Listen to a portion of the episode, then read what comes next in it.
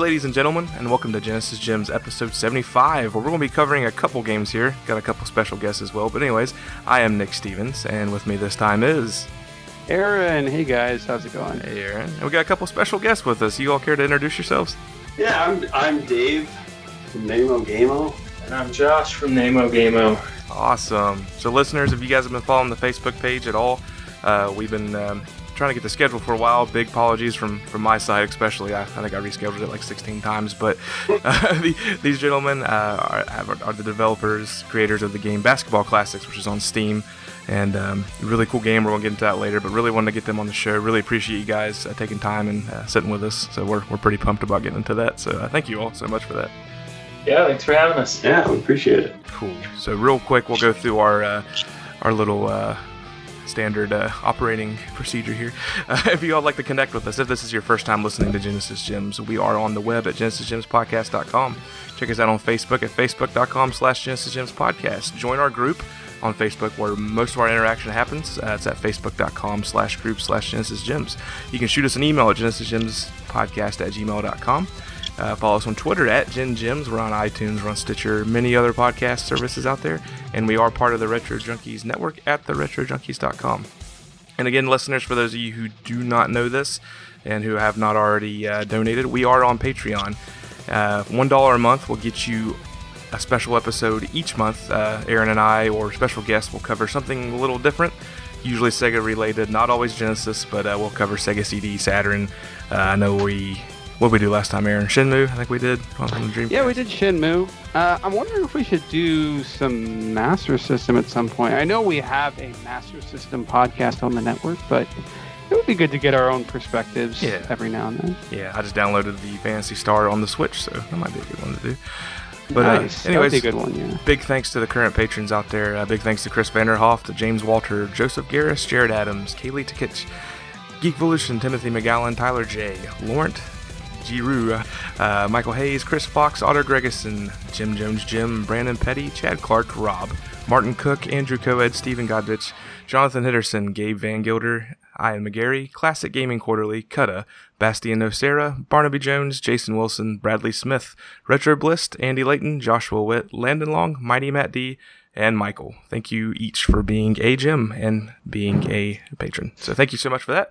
Um, guys, with that, we're not going to do the um, usual Sega snippets because we're going to be going right into a different segment. But uh, real quick, we do have a Ask Aaron question we want to cover. So let's hit that awesome intro music and let's ask Aaron a question. Aaron Hickman is a dude who knows a lot about Sega games. Ask him questions, it's okay, and he will answer them if he wants. Literally one question. Uh, and this is because it was kind of impromptu. We had one of our listeners pop in the group and just ask the question, which was Rodney Clark had asked, What is the difference between developing a game, producing a game, and releasing a game? And I think it's great that we have two two uh, indie developers on, you know, from namo gamo. Um, they can probably talk about this better than I can. I've only been part of the music creation on a few games, um, which was the development side. But the thing is, with indie games, the developer, the person actually coding, and you know the team who's coding the game and doing the art and the music, uh, they're usually the developer. But a lot of times in indie gaming, they're also the one producing the game because you know it's it's them putting up the money to do the um, the promotion and to contact people like Valve or GOG or whoever they're working with to get their game out on the surface on on on that service. So that can be one and the same. The producer can also be like, uh, you know, there there were times where you had companies like Konami or Capcom where you'd see this name and they would be like the publisher. Like we just talked about Zombies Ate My Neighbors on on this podcast, and Konami people saw that and like, oh, Konami made this game, but no, they they were the actually ones who who put up the money and already had uh, the huge relationship with with Sega, uh, so they were able to or Sega and and Nintendo. So they were able to produce the cartridges, and it was actually LucasArts who developed the game. So that can kind of uh, be be split depending on who you have a relationship with. And I know you guys on on our show uh, from namo gamo probably have your own unique perspective as well on this. Uh, yeah, I mean, I think you pretty much hit the nail on the head there. like, uh, yeah, I mean, when it when it comes to indie dev, like it, it's it's all pretty much, uh, you know, we all share in the the tasks. You know, I put on my developer hat today and my producer hat tonight, and uh, and so yeah, but uh, I, I think that's a pretty good summary. Yeah, what was the question? Did did they say? Remind me what the question was again. Okay, so the the question they were just they they wanted to know because this is there's a lot of confusion um, sometimes between you know when you see a game and Yeah. you see there's a label on it that says who made it. A lot of times it's the publisher and the developer isn't you know clearly put on the box. So the question was, what's the difference between developing a game, producing it, and releasing it? Oh, okay. and I think it's really just the different. It's if it's if you're indie, then a lot of times you're the one actually publishing it. but if it's like a AAA title, then you're contacting a publisher to get get it a wide release.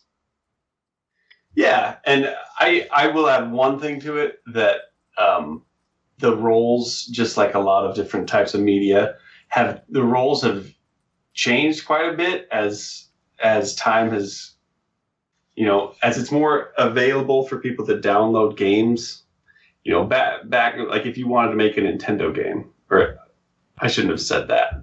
If you wanted to make a Sega game, a Sega Genesis game, then I you know you, you wouldn't have had to have a, a publisher to just to go through the actual uh, cost of, The dev of mass kits producing it. Yeah, exactly. like So- ten thousand dollars, uh, you know, back in 1991 money, you know. Right. yeah, yeah. So I think it was it was a lot harder back then to uh, for indie indie people to just create their game. Mm-hmm. But now there are still some publishers um, that will that focus on indie titles. Like Devolver's probably one of the one of the bigger ones. Um, got some like Versus Evil and Curve and some of these uh, smaller publishers that that put out indie games and and they still have you know they still play an important role in in helping these smaller indies reach a larger audience. Yeah, and they have uh, a lot of cachet uh, at at different events. You know, so they when Yeah. when you have like a Devolver booth, it's a big deal. Or you know, if you're part of that, it's it's a it's a good name brand to have. I mean, a lot of people know Hotline Miami, and that released through Devolver. So there's there's a lot to be said for that platform. Yeah, so not not all indies are self-published these days, but but most. Yeah. Yeah, and I, I don't know where this would fit in that conversation, but I've, I've really been applauding what uh, Limited Run Games does with some of these uh, uh, physical releases for some indie games that are download only. I think that's really neat. Like I like Celeste is on there now, getting ready to release for the Switch. You know, they're working with Nintendo and the and the uh, publisher, I guess, to release some physical media as well. So I think that's a real cool medium that's that's happening in the scene right now. Right. Yeah, I, I totally agree, and I I've wondered like what is their what is their role? Like, are they a publisher? Yeah, They're, they're a publisher. Yeah, that's they they occupy that weird space where it feels like they're kind of like a facilitator. So they're facilitating facilitating the physical good, right? Where Yeah. they're not necessarily if if they were a publisher, then they would actually be putting up money for the game. But I think what they're doing is striking a deal with the publisher or with the developer if they're one and the same and then they're saying, okay, here's the amount, you know, the, the agreed upon amount amount that uh, we'll pay you uh, when we the the cut you take and the cut we take from the the sale of the physical product. Yeah, right. And what's really crazy, I saw some of their games at Best Buy recently. That kind of sparked an interest. I never went and researched how that relationship happens, but Huh. Very interesting. That, that game, Golf Story, for instance, I love that game, and I saw it on the shelves at Best Best Buy the other day. Really cool. That's pretty cool. I, I wonder if they're if they're going to um, because it, the collector side of that that whole um, deal there it seems like that's what makes limited run successful Yeah. you know collectors That's- so if you've seen it at best buy i don't know if if they if that erodes their you know the I think it's such a slim margin, or it's such a small percentage of their bottom line that it can't be that big of a deal. yeah I just wonder because they sell out of those so fast on the website. If Oh, maybe, they do. maybe they ordered extra and said, "Well, we'll just Well- send the rest to Best Buy." well, like I um I have music in one PS4 game. I have a song in this game called Metronomicon, and it was released through limited run. Otherwise, you had to, you know, you had to get it through one of the digital platforms. And I had the same problem getting the physical product, which was like I had to like be there right when Yeah. they said, "Okay, it's go time," and it sold out so quickly. And then, uh, you know, you go back and people are like, "Can I still get it?" Like, no, unless sometimes they'll go back and, and do like a a limited re-release or something. Yeah. Well, or they'll release another hundred copies or fifty copies, whatever. Uh, I think they kind of adjust for. They have to do some sort of budgeting for how many they think a, a game, how many units will sell. oh, cool. Well, that's a good question, right? it was a good. It it, uh, it it worked perfectly for this episode. Yeah. All right, guys. Well, again, this is going to be like a two-part episode. We're going to cover the basketball classics, and we're also going to go into Tecmo uh, NBA basketball for the Genesis. But first, let's talk about basketball classics.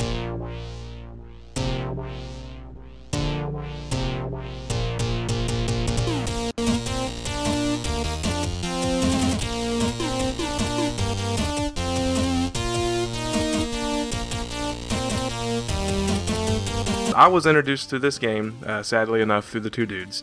I don't like to admit that, but they did. Uh, I, I I heard you gentlemen on that show, and I thought, man, I love retro uh, sport video games. I gotta check this game out. So I went and downloaded it, and I fell in love with this game. I can tell you that right now. My uh, I, I looked at my Steam, and, and I'm, I'm not gonna lie. Part of this is probably where we left Steam on, but my between myself and my two kids, we've logged 30 some hours into this game already. So uh, Whoa. yeah, that's what my Steam account said this morning. But I think one day we did leave it on, uh, left and came back. So, but uh, I've uh, played through the story mode, and my uh, my youngest son, who's six, um, loves to pick the blue team, which ends up being the Golden State Warriors from like 2017, and uh, he just loves to play this game. It's uh, very accessible for kids, when pulling the difficulty down, and then it gives me a ton of challenge because I still have not beat the story mode yet. But uh, we'll get into that a little bit. But uh, um, and I'm not sure how you guys want to do this. Just completely uh, interrupt me if I ask any questions you're not allowed to answer, and we can edit it out. But uh, just kind of wanted to get a little, uh, just a few questions here. We actually have some listener questions too. But uh, you're currently on uh, version 0.7.3. Is that correct? That sounds right. I did some research. yeah. so, um, Yeah. Uh, one of the things I wanted to ask, um, you know, this being a retro sports games, what what actually inspired you all to make a retro sports game? Because you don't see it much. I mentioned Golf Story early on. It had some, uh, you know, it probably had some inspiration from the old NES Open and uh, the Game Boy golf games. But what, what inspired you all to make a basketball retro game? You ready to start? All right. Um, to me, the the uh, the the inspiration for this game starts with Tecmo Super Bowl, and um, Tecmo Super Bowl is just. I hate to say this because it it is on the Nintendo Entertainment That's all right. System, but I really think it's it's probably my favorite game, just across the board. Sport, any genre is just my favorite game, and I I just love that it's so deep, and I still play it today, and it's. I just thought, why why is this kind of this game that doesn't seem to fit in the either the arcade realm or the simulation area of, of sports games. You know, like it's riding this this line between the two, and I just felt like it it just doesn't exist. You know that that whole um, space is completely not used in in uh, games these days. And so, to me, that was that was the inspiration. But uh, to be honest with you, Josh is the one who who started this, so he he should he should answer exactly why we started making it. Well, for me, I just uh, just like Dave grew up playing Tecmo Super Bowl, loved it, um, but I preferred basketball to football, and I I just used to think all the time it would be so awesome if there was a game like Tecmo Super Bowl that was basketball. Um, and I I watched and waited for a game like that to come out, and it just never did. And and the the industry just kind of moved on from that.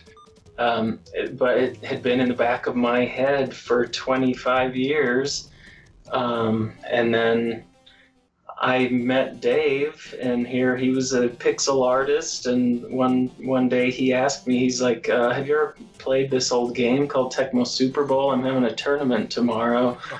You want to come?" And and so I went, and of course I swept the whole tournament, destroyed No, you everyone. it's like a no no Bo Jackson rule. You guys just and yeah, little, little did he know who he was bringing in. No, but he, he came in real cocky. But that's he did. and, and it's and it's no problem to mention Tecmo Super Bowl or Nintendo. Like Nick and I will be the first to admit that we grew up with the NES too. yeah, too. we did. uh, we you know it's one of our most loved systems. So there's no we we just make fun of two dudes in an NES, not so much the NES. Uh, Just the two but, dudes part you of know, it. and, yeah, and, and, and Tecmo Super Bowl, I did make it to the Sega Genesis, though I admit Yes. I played the NES version a lot more, even though I had both. yeah. yeah. Uh, yeah, Yeah. so I, I can I can definitely relate to that, and I think I've also always been a big a bigger fan of basketball in general. I think Yeah. just because it's easier for me to follow the individual players Mhm. and get accustomed to their different play styles. Whereas when I'm watching football, it's kind of a big blur to me. you know, I, I see, you know, all, all these guys wearing the same looking gear, and uh, you know, I, I basically know the different positions. I played football in, in junior high, but I don't know. I, I just feel like basketball feels a little more individual.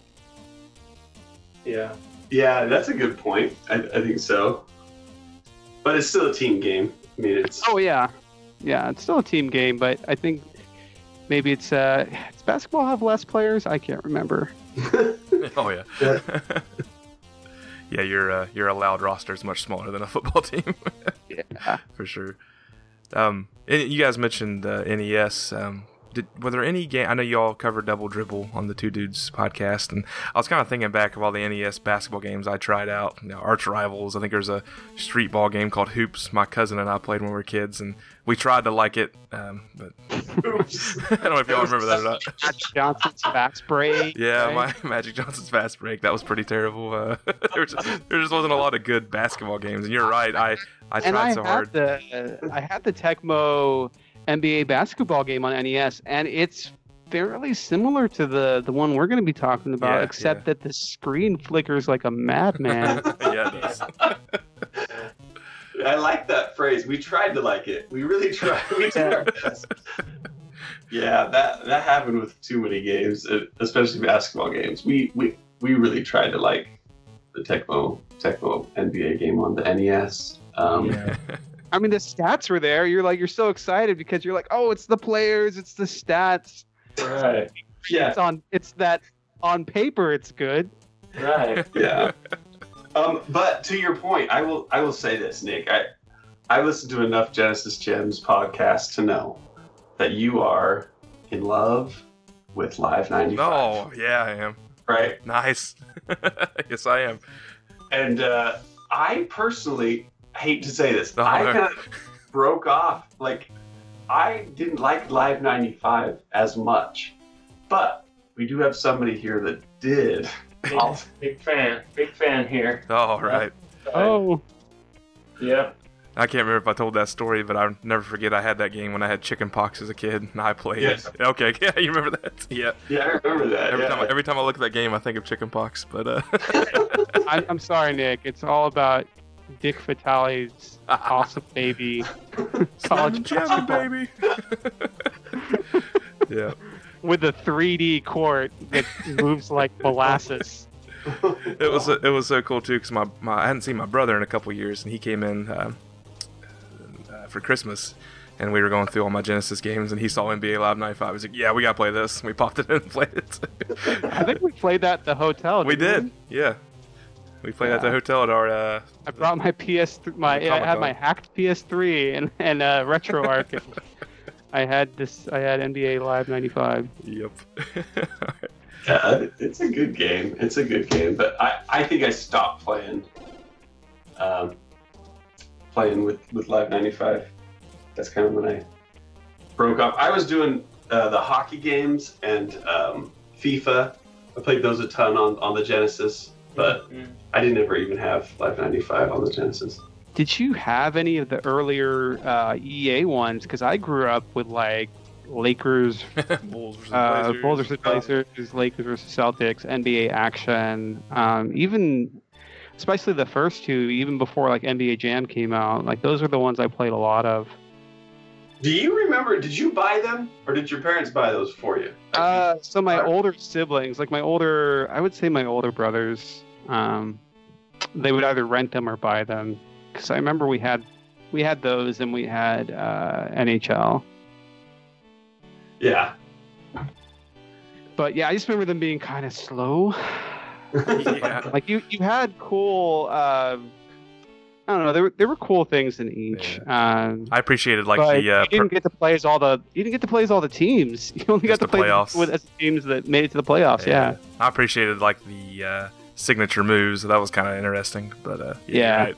very unplayable to this day. I tried popping one in, popping one in not too long ago.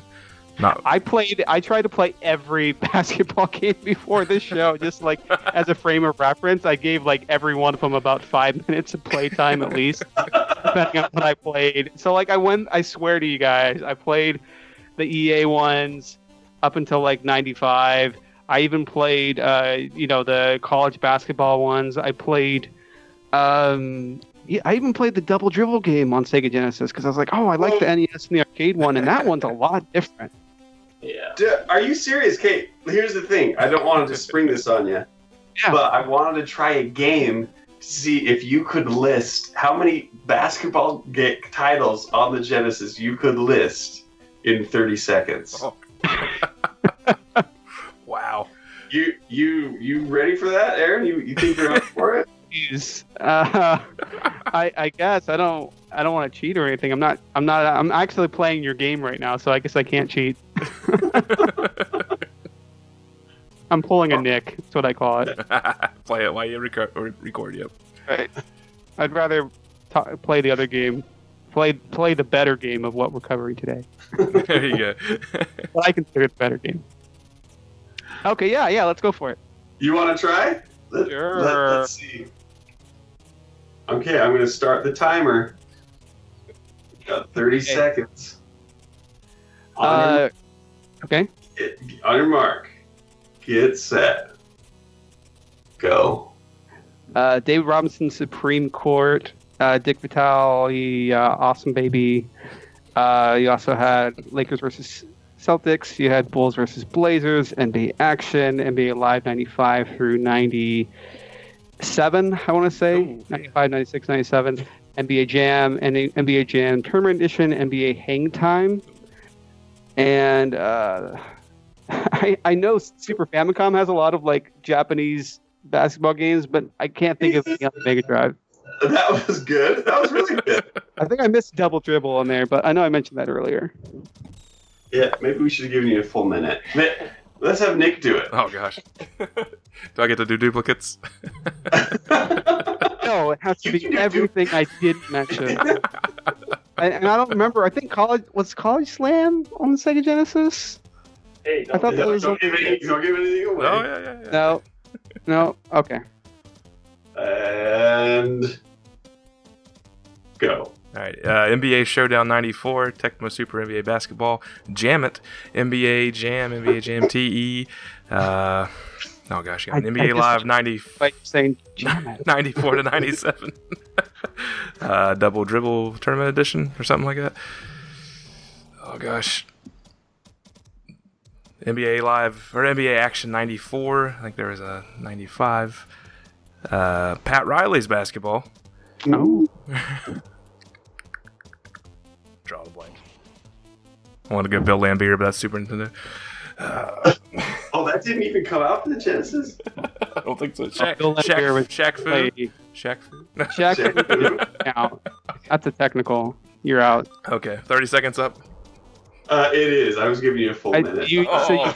you got Barkley shut up and jam, which I forgot to. Do. Oh, Barkley shut up and jam. yeah, yeah, I two think of there were two of those. Yeah, two of them. nice. Yeah. Yeah, there were a ton. There were a ton. That's for sure. I couldn't believe that list. Man. I, I don't think we missed any that I can think of, unless we missed one of the more obscure ones. Um. Yeah, I'd have to. No, we definitely missed some. Well, I mean- yeah, well, we didn't even mention the one that like we're talking about today, which is Tecmo NBA basketball, Super Tecmo NBA basketball. That's true. Yep. No, I got that one. I said it. Oh, Coach sure. K, Coach K, college basketball. Yeah. Arch, ri- yes, arch, was like, arch there was a rivals. Yeah, arch rivals was I on would Genesis. say, yeah, Arch Rivals. Uh, Co- Coach Sure, K cool. has a really cool soundtrack. Unfortunately, I couldn't figure out how to start the stupid game. I'm like, I'm going through the options. I'm like, where's the, the, how do I, I pick my team. How do I start the game? couldn't start the game. I sat there for five minutes, like, what That's do I really have to do instructions? There were also two of the Bulls versus series: Bulls versus Blazers and Bulls versus Lakers Oh, Lakers. in Yeah. the NBA playoffs. Yeah. I remember it going to into uh, NBA Showdown '94, which was like the full roster and then teams. Yeah, Yeah. yeah. Uh, Jordan versus Bird Oh, Yes. well. Eh, oh, NBA All Stars. NBA All Stars. oh, and the uh, Olympic game, the Dream Team game. the Dream Team. Yes. Oh, I Which forgot about that. the same engine as NBA Live, right? Like, that was pretty much the Bulls versus Blazers type game. It sucked too, Oh, you're right. Yeah, I used that earlier. but it was exciting to see all those players on the same team. But... Yeah. Well, NCAA Final Four basketball. Oh, yeah, yeah. I don't even know if they're making college games anymore. Nah. I think the NCAA shut it down. But yeah, I think that's it. That was fun. I didn't think you guys were having a game for us. Well, that makes me wonder, like, how It's many retro basketball games did you guys research to get the feel of this game right? Ooh, good question. Oh, a ton, a ton. I mean, we must have played. How many would you guess? Um, I don't know. I don't know. I I don't know because we went across a lot of systems. We went as early as like the Atari. Mm-hmm. Uh, we, Uh, went we even played like the newer 2K stuff um, hmm live. Yeah, as we were researching, you know, we were just we had kind of specked out like what we wanted to do, and then we went looking through these games, just like, okay, did anyone do this? And we just kind of missed it, Yeah. and we're like, no, this game did not get made. So the game we wanted to make never got made. Um, and so yeah, I mean that that was fun. I mean we must have played dozens of, of games in addition to watching uh, all sorts of uh, gameplay on YouTube and stuff. But- What's uh, what's interesting is I, I think uh, just looking at the game and the the players, they do have sort of a, a an early uh, Atari Yeah. feel to them uh, with their blockiness, but they're they're more defined than in a, a typical Atari game. Um, but it reminds me of Atari and Intellivision, and Commodore 64, of course, more so in the music because it is SID chip music. Um, Yeah, so I, I definitely pick up on that. And, and Uh, like those sports games that it, it reminds me a lot of like the sports games that Epyx would make uh, on that platform. Epyx, I don't even think I know that. Yeah, so so Epyx, well, they were like the king of, uh, but I I would say before EA, around the same time EA was making them in the '80s. Um, they would make a like a sports game for everything, and so they were they were the ones who would make like the the winter sports and the California Oh. games. Uh, Oh. but then they also made a few basketball games, um, and they made like a street basketball game on the Commodore 64. But I would say more so, I would say more so in the music. The the, the, the music reminds me more of that style. Um, well, Josh made all the music, so I know that Aaron, you you um, are really good at at uh, chiptune music. By the Oh. way, I listened to your like your uh, Andrew WK. Oh, uh, yeah. Oh, that's awesome. Yeah. I, I love that so much. That was like the coolest, coolest uh, what do you, remake or whatever. Yeah, cover. Yeah, That's Cover. awesome. Appreciate it. Yeah, you but you do great stuff. But Josh, Josh did all the music. So and he's Yeah, a it was. I really like it. I dig the stuff in this I game, too. and and I've heard a ton of music in indie games, and a lot of times where the music just falls flat on its face and does not fit the game, or the game looks great, and then I hear the music in the trailer and it turns me off right away, and I, I never want to play the game. Like, I'm done. If you guys couldn't get the music right, I, I don't know what you're doing. But for this game, I I think I think Josh nailed it, and it has that triumphant feel to it. Yeah, Yeah. even from the opening title screen, like when when your all's logo comes up, that just that sound effect, I'm like, yeah, this is gonna be awesome. I mean, absolutely. And, and the music in this game is much better to me than Tecmo NBA Yeah. basketball. Oh gosh. I'll be honest. I'll be completely honest. Like The I love the music in in uh, in Tecmo's Super Bowl. Uh, that stuff was great, but whoever they got to compose NBA basketball was not up to snuff, in my opinion. Nah. And it Uh, never changes. It never changes. It It's- doesn't. It's like 15 just, seconds on loop. it's Isn't- on loop. Isn't there like a key change? Not even a Isn't- great. Isn't there like a key change at the last minute of the quarter? Something something weird happens like that. even a catchy piece of music. It's just like It's annoying. this kind of flat, boring um, blues. It's almost like music for a basketball game. Like they, they, they watched one basketball game and they're like, I can do that. But the hook is like basketball music for video games. It's kind of an abstract concept, anyways, because later on it was replaced with more of okay, we're just going to replicate like the organ music and the sounds, and so it became more about that. Whereas early on, or if you're like trying to replicate what came before, you're trying to make it more about the feel, right? hmm and and Josh, I think that's what you're trying to go for is is the feel of being there, or like the it's more of an abstract concept of of just uh, being in the moment and kind of triumphant sounding music. Yeah, so it was one thing that we had discussed a lot. I mean, all the basketball games, you know, after 92 kind of went like a hip hop sort of a route or like funk. uh, white white funk.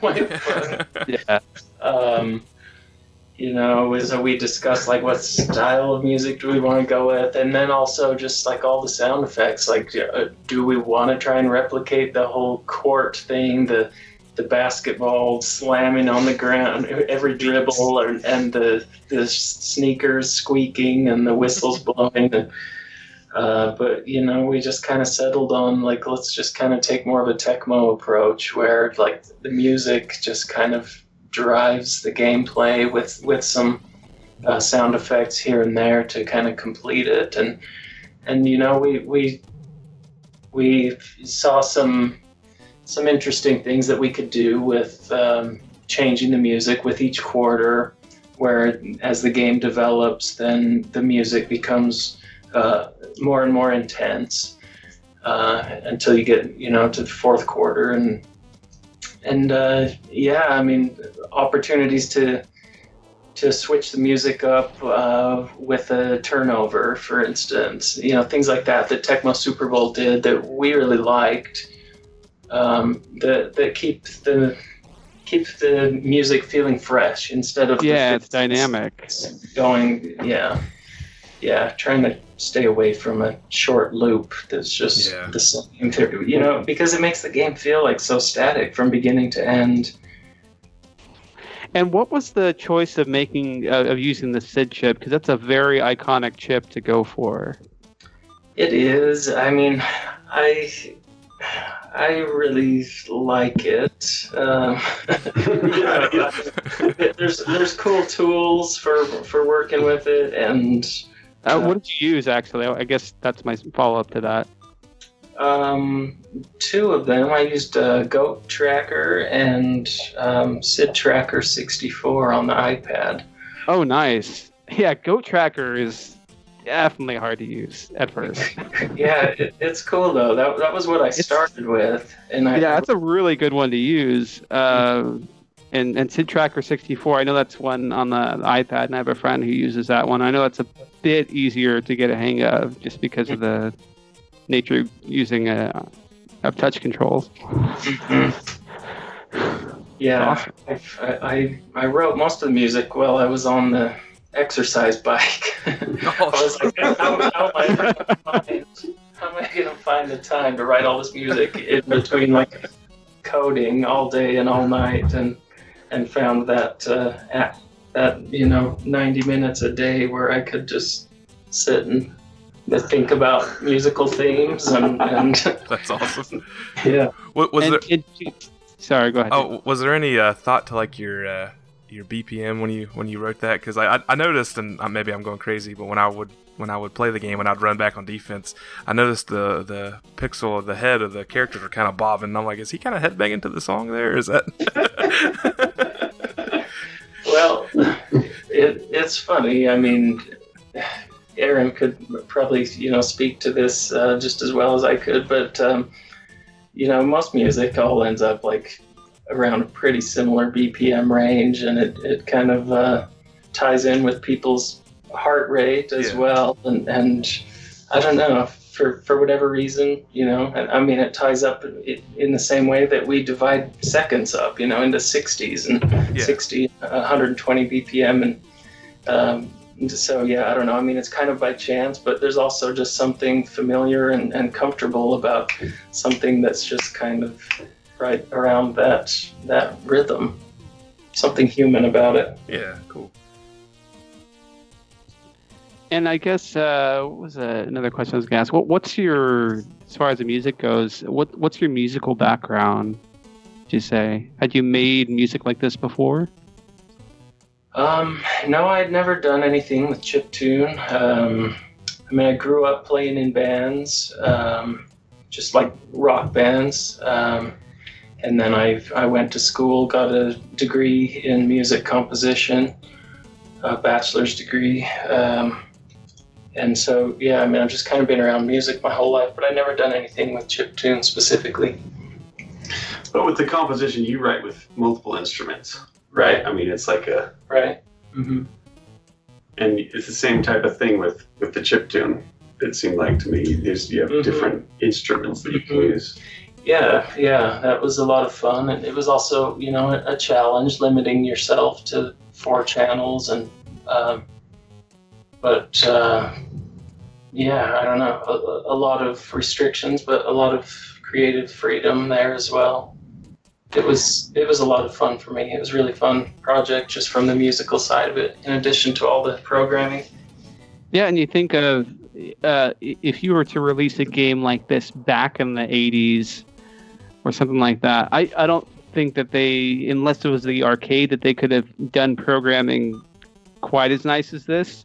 But I think the music, you know, with, with like the SID chip, they, they definitely could have pulled this off. And uh, I think, you know, th- this would have been a perfect fit. I think the only difference is, like with a lot of Commodore 64 games, the way they would do this is they would just go, okay, we're just going to write one song. It's going to go before the game starts, and that's it. Because you only had three channels, right? You had three channels that you could assign a square wave, a sawtooth, noise, or triangle. Uh, and you only had these three channels. So it's like if you had music going on during the game, it was like, okay, well, you can either have music or you can have sound effects. So often the games would just give you the option up front and say, do you want music or sound effects? Yeah. And the few that would give you both, what they would do is they would make the poor composer make the music with only two channels right. and then save the third channel for sound effects.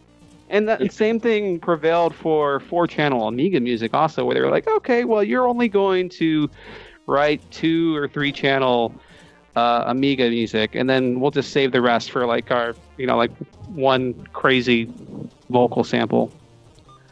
And that happened with uh, Wolfchild and, and a bunch of other games too. So it's those limitations are, are really interesting. And and I imagine there were also limitations that you guys forced on yourself to get the retro aesthetic that you wanted in the graphics as well.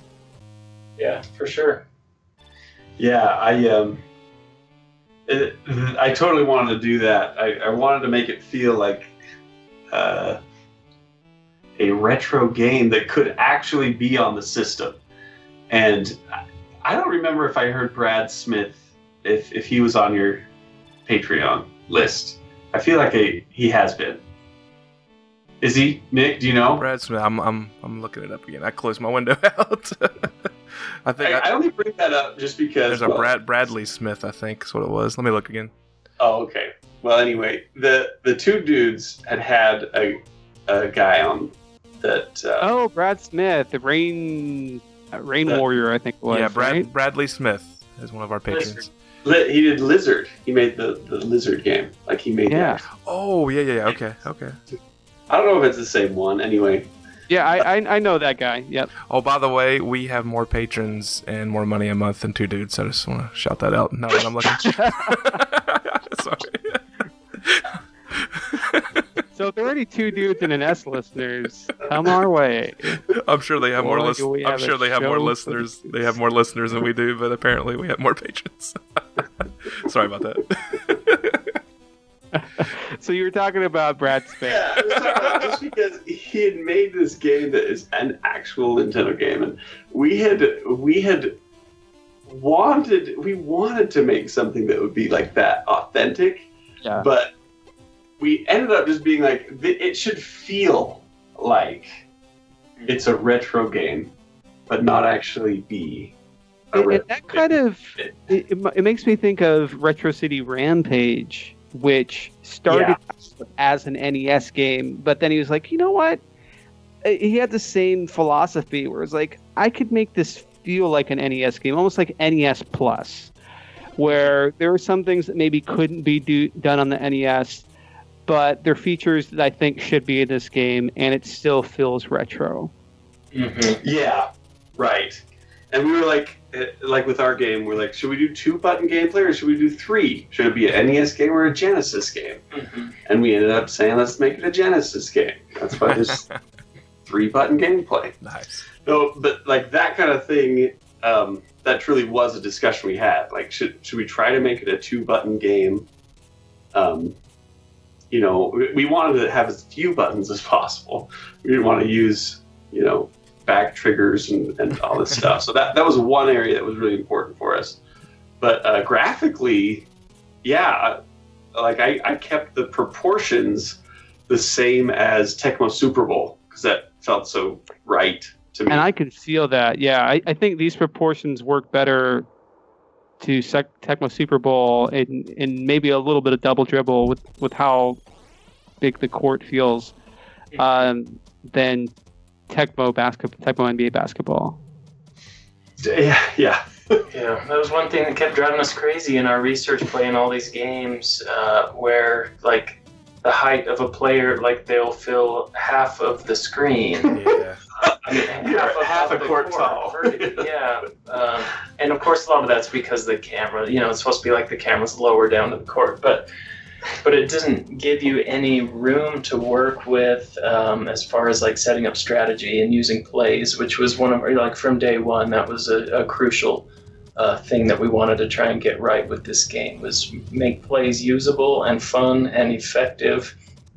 And so we knew that we would need uh, the kind of the smaller player proportions just to allow the uh, allow players to uh, you know work work the court. Yeah. Yeah, and and your all's play system, I, I know two dudes didn't like it, but I did.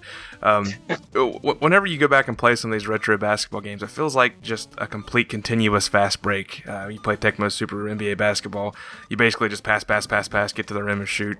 And I always felt that way playing old basketball games. There's no strategy. It's just let's see who can get down the court fast and score a point real quick, go back. Mm. And then also when you're running out of time in your game, it's really nice to do one of those plays because it gets you down the court a little faster without burning a timeout. Thank you. Thank you very much.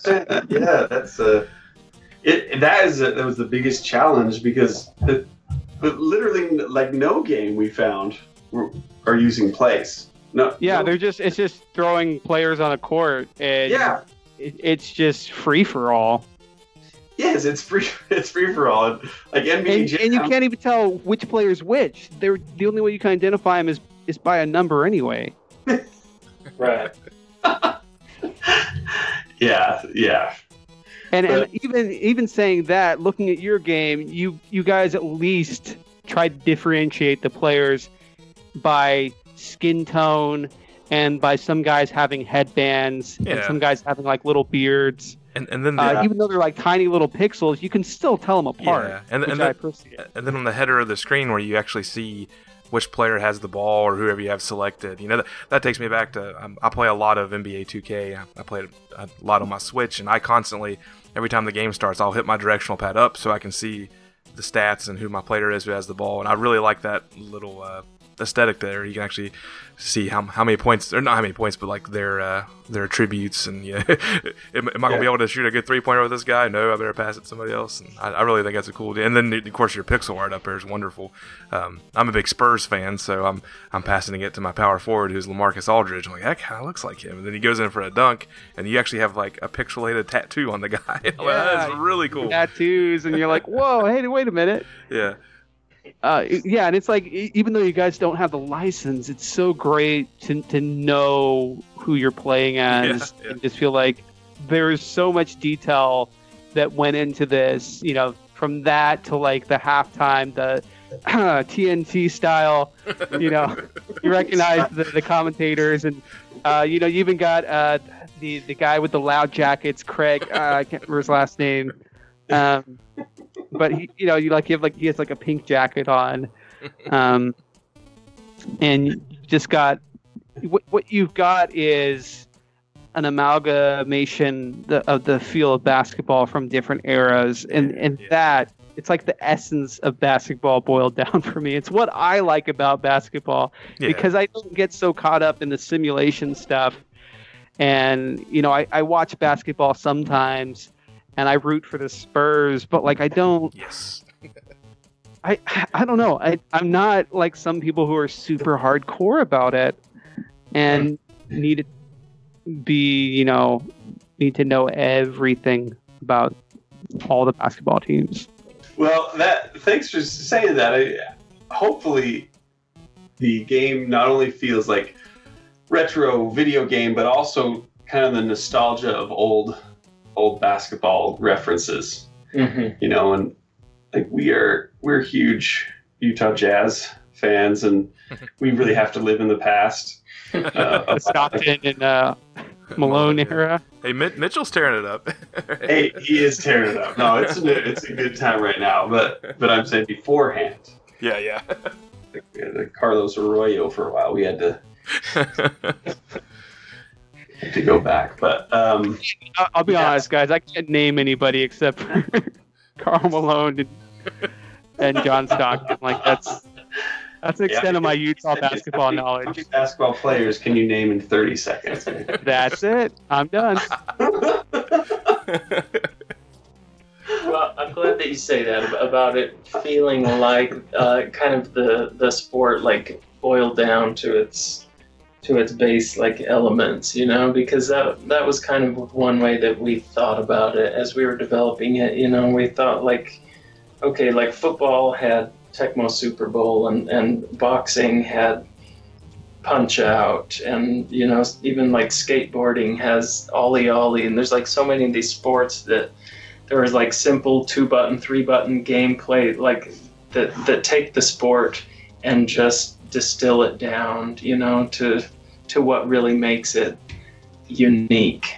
Um, and and but we felt like basketball didn't really have that. Like NBA Jam was probably the closest thing, but in a lot of ways, like it's not basketball. It's it's kind of a fighting game, you know. NBA Yeah. shove. Yeah, and NBA Yeah. shove is that what you call it? Yeah, yeah. So that was kind of one way that, that we wanted to approach it. yeah, Yeah, that, that makes sense, and I and I like the uh, and and I get that feel of Tecmo Super Bowl where it's it kind of zooms in on the action when you get close to the net Yeah. and like double dribble, uh, where there's it's kind of like it, it's not fluid, which is fine, um, but you know you've got this moment where you're pushing different directions and different combinations to do these these special moves to get you close to the net and do a special dunk. Yeah, and that that It's was really that was such a pleasant surprise because my, my son, my kids, and I were playing it before that change had happened, and I remember Oh. I remember getting updated, and my youngest son was playing it, and all of a sudden he's going up for a dunk. I'm like, what in the world's going on here? And uh, I'm like, oh wow, you actually have to strategize a little bit on these dunks, and you know when you're actually going in for one, you kind of have your your high, your mid, and your low, and then uh, if you're uh, actually ahead of somebody going for a dunk, you just tap the button real fast and keep ahead. And I thought that was really cool. What uh, what kind of inspired you all to to, to change that? the dunk, the dunk, the new dunk system. Yeah, yeah. Um, I think the best like explanation of that is it's kind of a um, like Nidhogg sort of Yeah, I can see uh, that. Three, three levels basically, and um, well, I mean, it, it was a whole bunch of talking that we finally decided this is kind of like a fighting game in this way, but it's still really simple. And it, it, we wanted it to be dynamic, not just you know watch a a uh, dunk animation, but but actually turn it into something that you can control. Um, but the number one reason why we we changed it is because um, we talked to the developer of Tecmo Super Bowl. Uh, Oh wow. Yeah. Oh wow, that's awesome.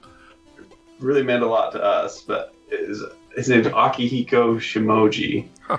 and he he wrote us some messages back, and and he's been he's been super cool. But he thought that the biggest change to make was to uh, full further develop the slam, the dunk, Mm-hmm. and turn it into.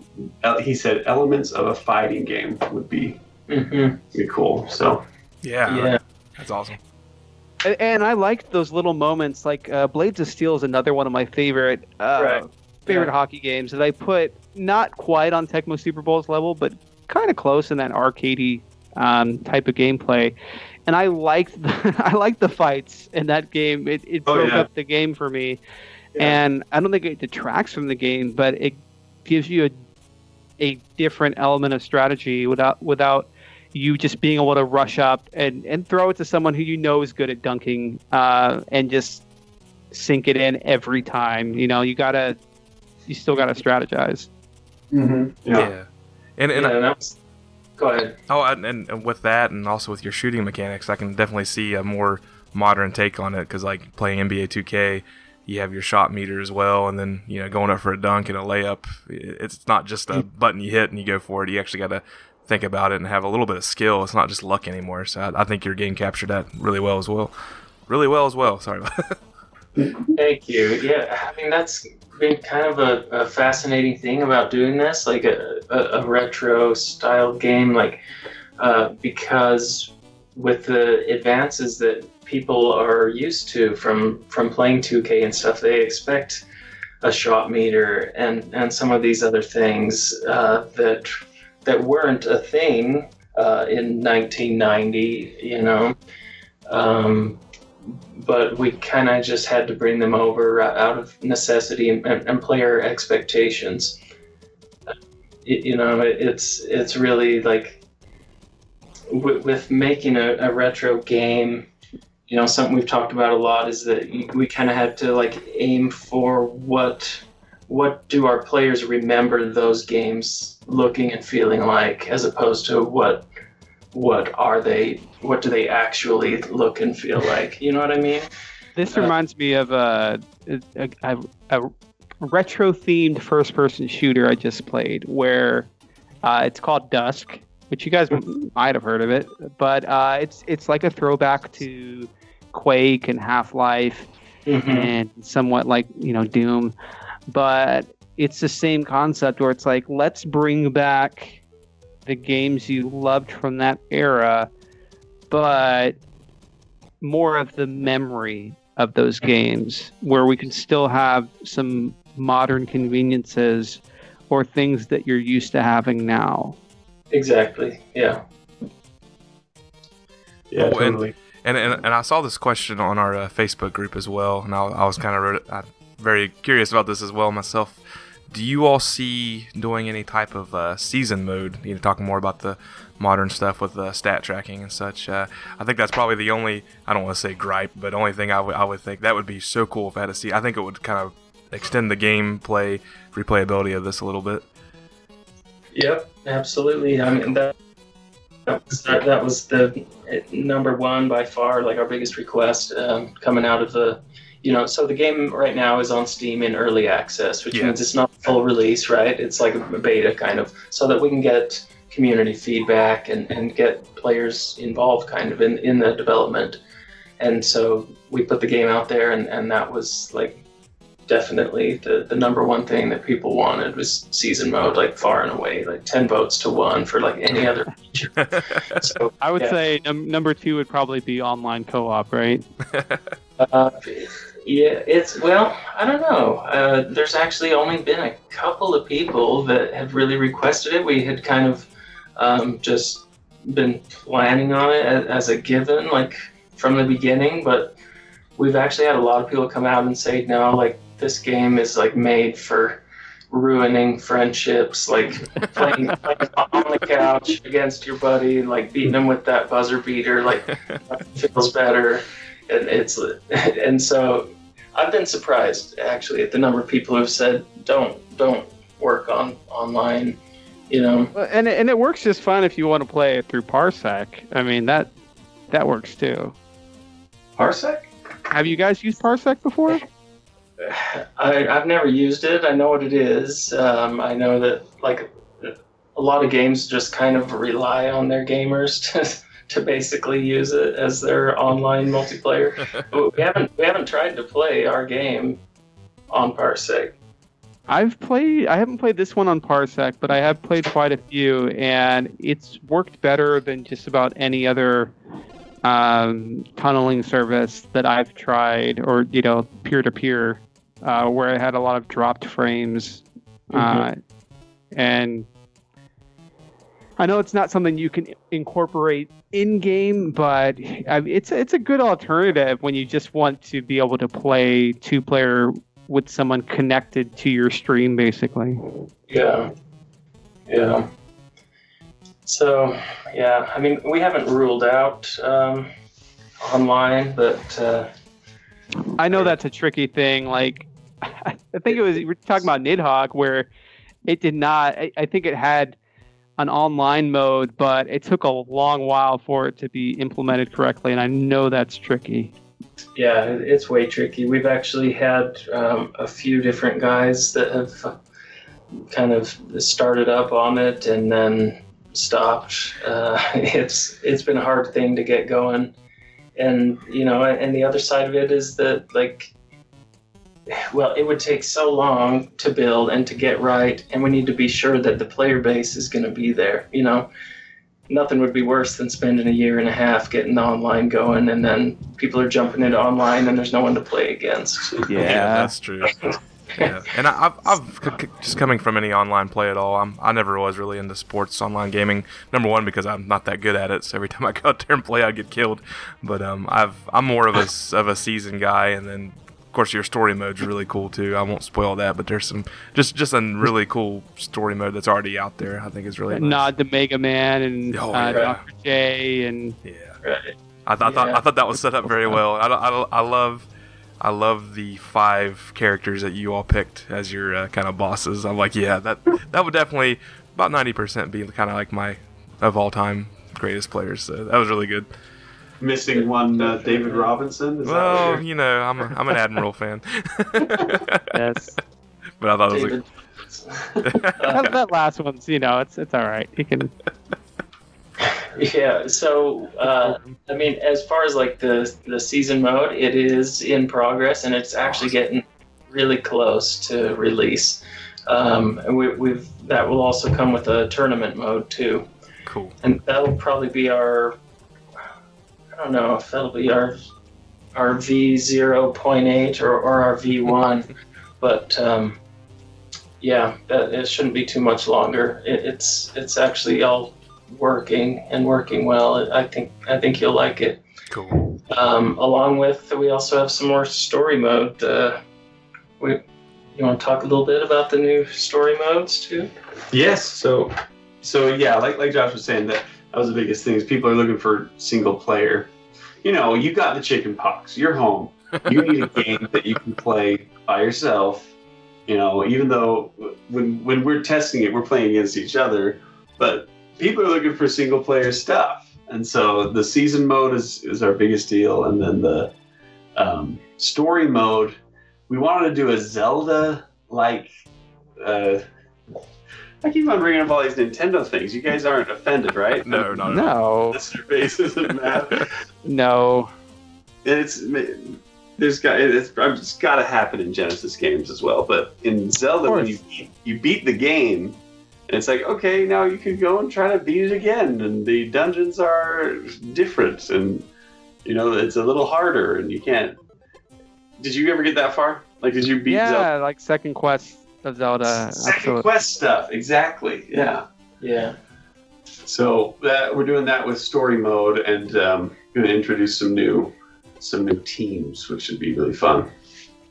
That's really I was cool. just playing. Uh, I was playing NES. I was playing Spelunker on NES, and it's it's infuriating. But for some reason, I love that game. And you Aaron go likes through the torture. cave. I do. Uh, you go through the game, and and then like what they do is they change the color of the cave that you're exploring. It's the same exact layout, and now all of your keys are invisible. Good luck. you still fall to your death after like falling four inches. Yeah, it's still super easy to die in that game. Everything kills you.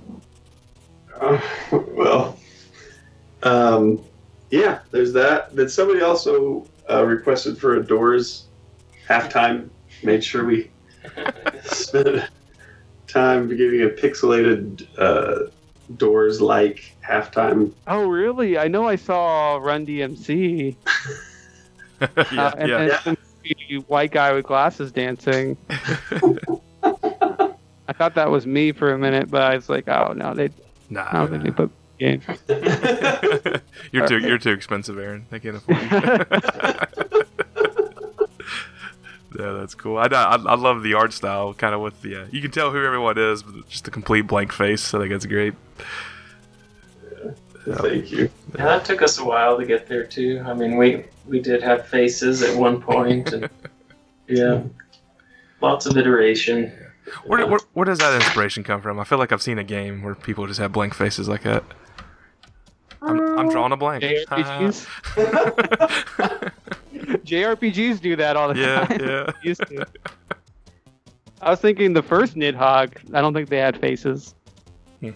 No, no, they, they don't have anything. They're just one color. Yeah. Uh, the the game we're supposed to be talking about today too. I don't think they have. They just have black hair. Everyone has the same black hair and the same face. Yeah. I don't know if we're going to talk about that game very much. We'll have to make that an abbreviated show. It's gonna be a footnote. Yeah. This game. And by the way, Yeah. It really is a footnote as far as I'm concerned. Yeah, me too. So, Hey, we got a couple questions from uh, some listeners. We already answered one. So uh, Tyler Jones had already asked, "How soon can we expect season mode and online co-op?" We've already covered that. So, good question. Um, Chris Vanderhoft, who we always mention first as our Patreon uh, patron supporter, because uh, he gives us a hard time if we don't. Uh, he asked, uh, "Any plans for physical copies for the NES or Genesis, or just how about physical copies? Period." Oh man. Um, we'd love it. Um, Dave has actually designed some beautiful uh, box art. I think we have, don't we have a sample of it up on Twitter or Instagram or something? I don't know. I don't think I've Did put we it up never yet. post that? Yeah. Okay. Hey, and which which big big thank you all for the uh, the kind of box art you did for Aaron and myself. that was really cool. Oh yeah, that's awesome. I was gonna wait till this episode to share it with our listeners. so, Yes, I hope so. I, I love the uh, Nick, the gem collector there. That his gymnast, I love that. oh yeah, but um, thank you. Um, we appreciate you having us on. So so our my pleasure. Yeah. But yeah, hey, why don't I? I will send box art. I'll, I'll send one of these boxes to to whoever you think I should send it to. Nick, you do it like a Patreon thing or Oh, whatever. I'll- whoever you think is deserving, we'll send a, a game code and. Uh, Yeah, the fir- first Please listener, the first listener to send us an email at genesisgemspodcast uh, gmail.com with the subject line "I want some box art." Uh, we'll we'll get that to you. How about that? Cool. But yeah, that would be sweet to actually get a physical thing. But I mean, there's no Yeah. plans I yet. understand.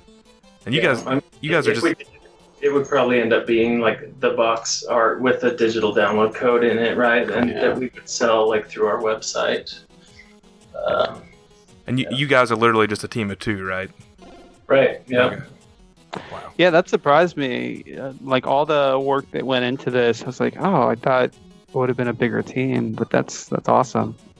Well, that's what you can accomplish in three years You know, if you're having a lapse timeline, seven days a week. You? Wow. well, you think of stuff like Cave Story and you think of Undertale, and there's a reason why like these self-made games take five years of people's lives to make.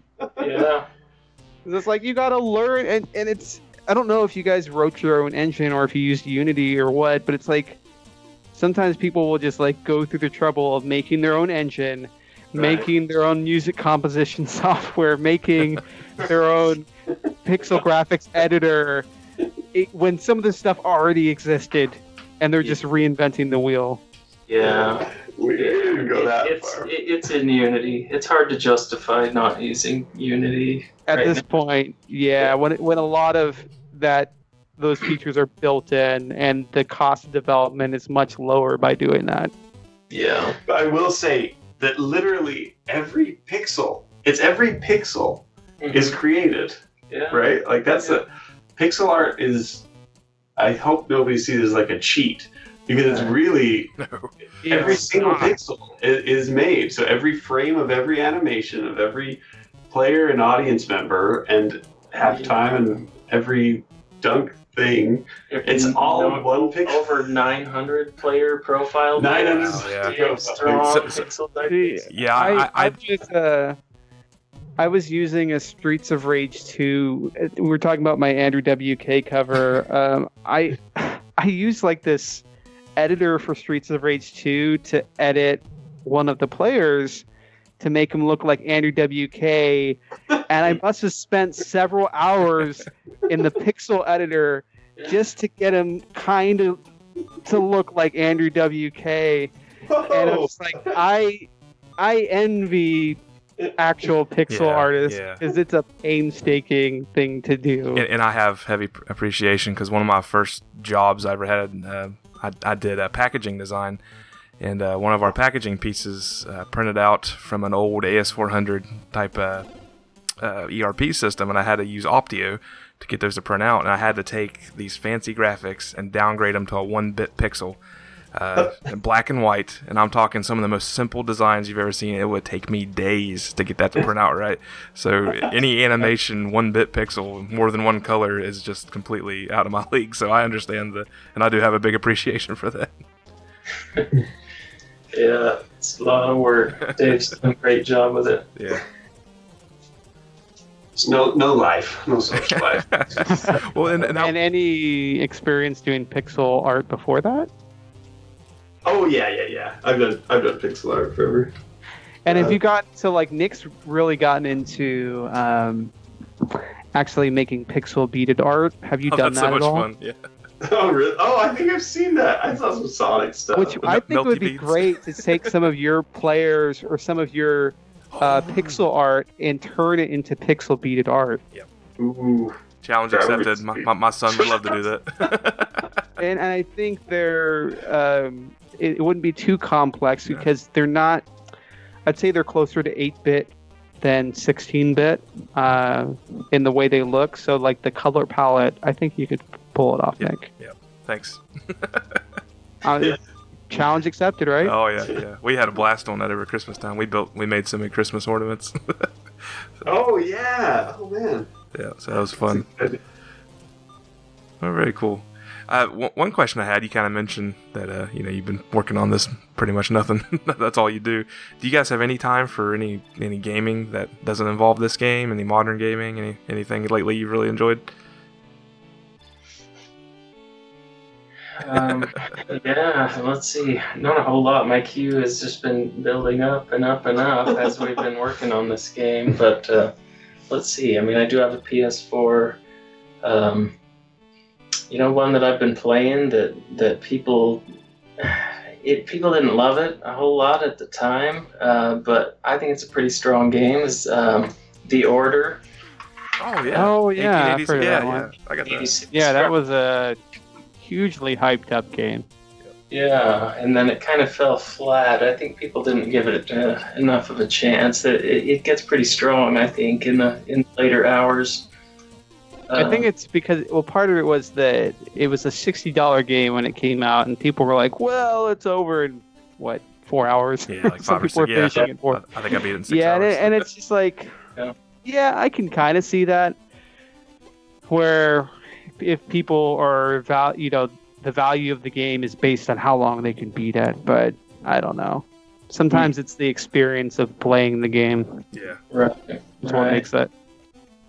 Yeah, I mean, what what were some others? I mean, Ni no Kuni was one I Oh, heard a lot wow. about. Oh, nice. That's the sequel, right? Uh, no, I actually haven't. Oh, the- some of that. yeah, the- the original on PS3. Yeah, yeah. Nice. Um, Yeah, I still haven't played that series, but I know it's got some of that Studio Ghibli art, and Level Five is the developers, so it's kind of like mixed with Dragon Quest, I'd say. Dragon Quest and Pokemon Right. a little bit. Hmm Yeah, those later Dragon Quest titles, nine and uh, let's see, we were just playing Smash Brothers, the new Smash Brothers on Switch the other night. Nice. Uh, Cup- we guys Cuphead. played some Cuphead. Yeah, a lot of Cuphead. Um, That's awesome. Uh, yeah, I met the composer. Uh, this was Oh. earlier last year. Yeah, Really? awesome guy. Yeah, Kris Maddigan. Very Awesome guy. Great soundtrack. Yeah, it was that's fun. Yeah, I was over at uh, PAX East. Yeah, it was it was fun. There's, uh, I would say, a shout out here. The- But just creating the game has kind of opened my mind to uh, other developers and, and just the whole process of making games. And so, one guy that has approached us that was really a neat guy. He made this game called Mini Hockey Champ. Huh. Uh, something you, you might want to check out on Steam. But that was that, and then these the guys that made this uh, racing game called Pako, P A K O. Mhm. I don't know if you've ever played that, Yeah. but they've been they've been cool uh, to kind of collaborate with. Um, so you know, yeah, I don't play as many games uh, nowadays, but if they're not either retro games or working on our game or another developer's game, Yeah, and you and a, a lot of other podcasts I listen to talk to developers. I hear the same story. I was just kind of curious if you guys had any time to do that. I understand. Yeah. Yeah, I mean, some that we've been, I, I've been waiting for a long time for Below to come out. That finally hit uh, Yeah. a couple weeks ago. But Oh yeah, it's like the, the, the team who made uh, Sword and Sworcery. Right, yeah, yeah, that was one of my favorites. Loved that one. Early iOS game. But yeah, Below looks incredible. Uh, switch it. What about you guys? What are you doing? Oh, I'm playing like Far Cry 5. That game's awesome. Are you playing that right now, Nick? No. As we're talking? no, no. Come on, Nick. Tell the truth. I would be so distracted. That game's awesome. Been playing that, and I uh, uh, I have a Nintendo Switch, which is like again on a Sega uh, podcast. Sorry, it's like my favorite console of all time. So I'm playing a lot of uh, NBA 2K on that one. Uh, Diablo 3. Just there's a bunch of indie games you can get on the Switch now, which I'm hoping, you know, fingers crossed, you all can release this game on the Switch one day. but, uh, support. yeah, and then my kids and I play a lot of that game. Uh, Paladins It's kind of like a hero first-person shooter type game, kind of like Overwatch.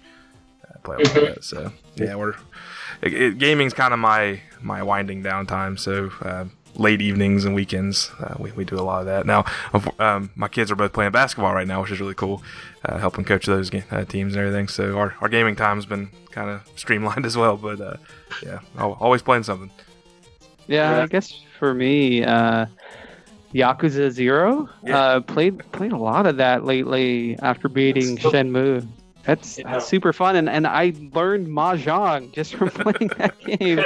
I got hooked on mahjong. I'm like, I never thought I'd get hooked on this, uh, but I'm hooked on it now. And uh, It's like Yeah, a, it's like a mini game. yeah, it's a mini game inside. Ya- you can go and play mahjong inside Yakuza Zero or shogi, which is like Japanese chess, which is great too. Uh, but mahjong, it's just it's just super cool, and you can play it online against other people too if you want.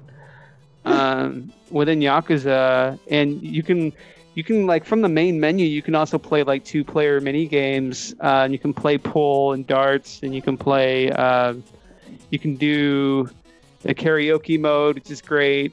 Um, and there's a, a dance off, which is cool too. It's pretty hilarious because like the different songs sound like approximations. Like, um, it's like, oh, here's a David Bowie song, but it's not sung by David Bowie, you know, or like, here's a not Michael Jackson song because it's Miracle Johnson. It's not Michael Jackson at all That's such a funny but uh, uh, there's just so much love and effort put into that game that Yeah. you don't see in a lot of modern AAA titles. Um, that I just really appreciate it. And then besides that, uh, I just started. Uh, what was it? I talked about playing Dusk, and I replayed the first episode of Doom because I've got huge nostalgia for that game. And then um, I started streaming again on Twitch, and then my son's like, "Dad, can I stream?" I'm like, "Okay." And so I put Sonic Mania on for him, and, and he had a blast doing that. So Cool. stuff, and and then I think I mentioned to Nick, I was like, "Nick, you got to go to retroachievements.org. It's Yeah. great because the whole deal is." It's a community-driven project where you have emulators um, that have special features built in, where they're connected to this website and they have achievements for each game that people have programmed in. so it's like playing going back and playing games that we grew up with, but now you get that same sense of satisfaction. That doesn't really mean much, but uh, it's tracked on the website, and you you get points and trophies and stuff for for completing these little challenges and games. Um, Wait, do you have to go in and tell them that you achieved it, or how does it know? Oh, you just uh, the, the emulator is Oh, communicating with the emulator. website. Yeah. Yeah. So the emulator, there's several emulators, uh, like a NES, Sega Genesis, uh, Super Nintendo, so on and so forth, where uh, you use your login from the website, and it'll actually shoot your information to the website and track your progress and submit your achievement to the website. Oh. And I, I, Yeah, so- I, I did download that yesterday, Aaron, and I, I for some reason when I went to configure my joy or my uh, joypad, the buttons were all messed up. I don't know what was going on. So I'm gonna have to Yeah, give that a shot. Two units. I think they sabotage your system, dude. Yeah, probably, probably. Yeah.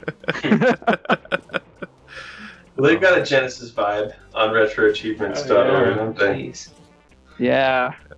It, they've got all sorts of games that I think uh, a majority at this point. It's been going since 2011 or 12 at least, uh, and so maybe oh, I don't know around that era is when it started. So it's been going for a while. So that's given a oh. lot of people time to put in achievements for games. It even shows like how many people are playing at that certain time. Yeah, the, I love all the stat tracking Yeah. that shows the percentage of people that have actually gotten all the achievements or got or gotten you know certain achievements, and then each game has a commenting system. So there's comments for the actual game, and there's a comments that you can go to for each specific achievement you can get. So pretty pretty in depth stuff, but I I love it. I get into that stuff. I'm not like uh, a completionist for modern games these days. I feel like I just don't have the time to dedicate to that. Like, oh, you know, like just the ridiculous ones and stuff like um, Assassin's Creed, where it's like, oh, go go collect the hundred feathers spread out through this gigantic city. Have fun with that. I'm sure you'll do it in twenty thousand hours. Like, no, I'm I'm good. I don't. There's some things where games get padded out too much Mm. Mhm. and become giant collectathons. Right, right. And now we've got the loot boxes and all that. And you guys play Destiny? coming, guys? I'm waiting for the loot box feature so that I can get the special basketball player that I want. Yeah, working on it. Okay. That's where the money is. Yeah. And dances. You want special dances at the end of your dunk. Yeah. So, Got uh, we'll special dances and, and your horse armor and uh, I want to see the I want to see the pixelated floss dance. My kids would love that. We actually uh, coaching a kids basketball team before the practice even started. Uh, the head coach and I said one rule: no Fortnite dances on the floor. that's invaded everything, Oh including gosh. basketball. Fortnite is everywhere yes, it is. and making me feel older every day.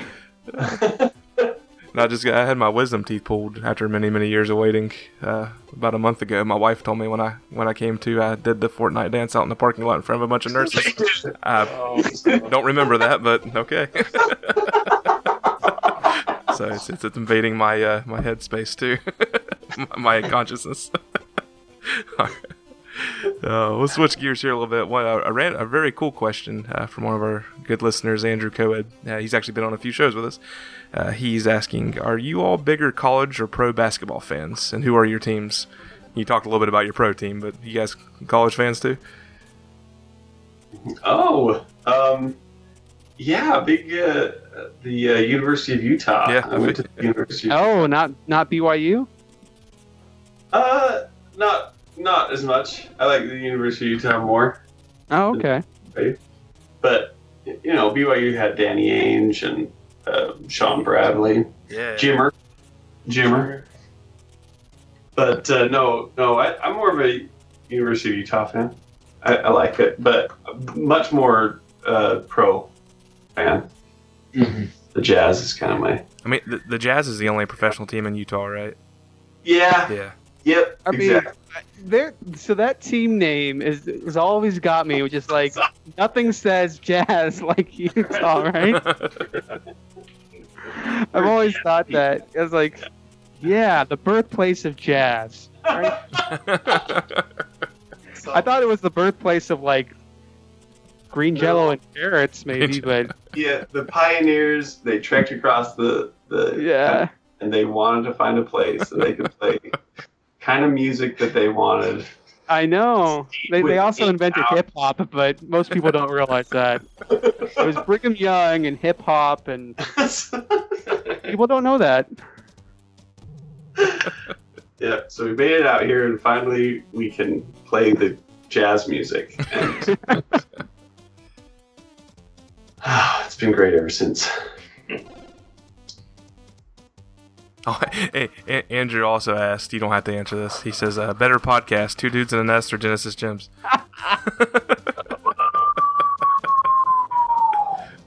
Wow, he just went right for it, didn't he? and that's for us to answer. that's what that's what he's asking.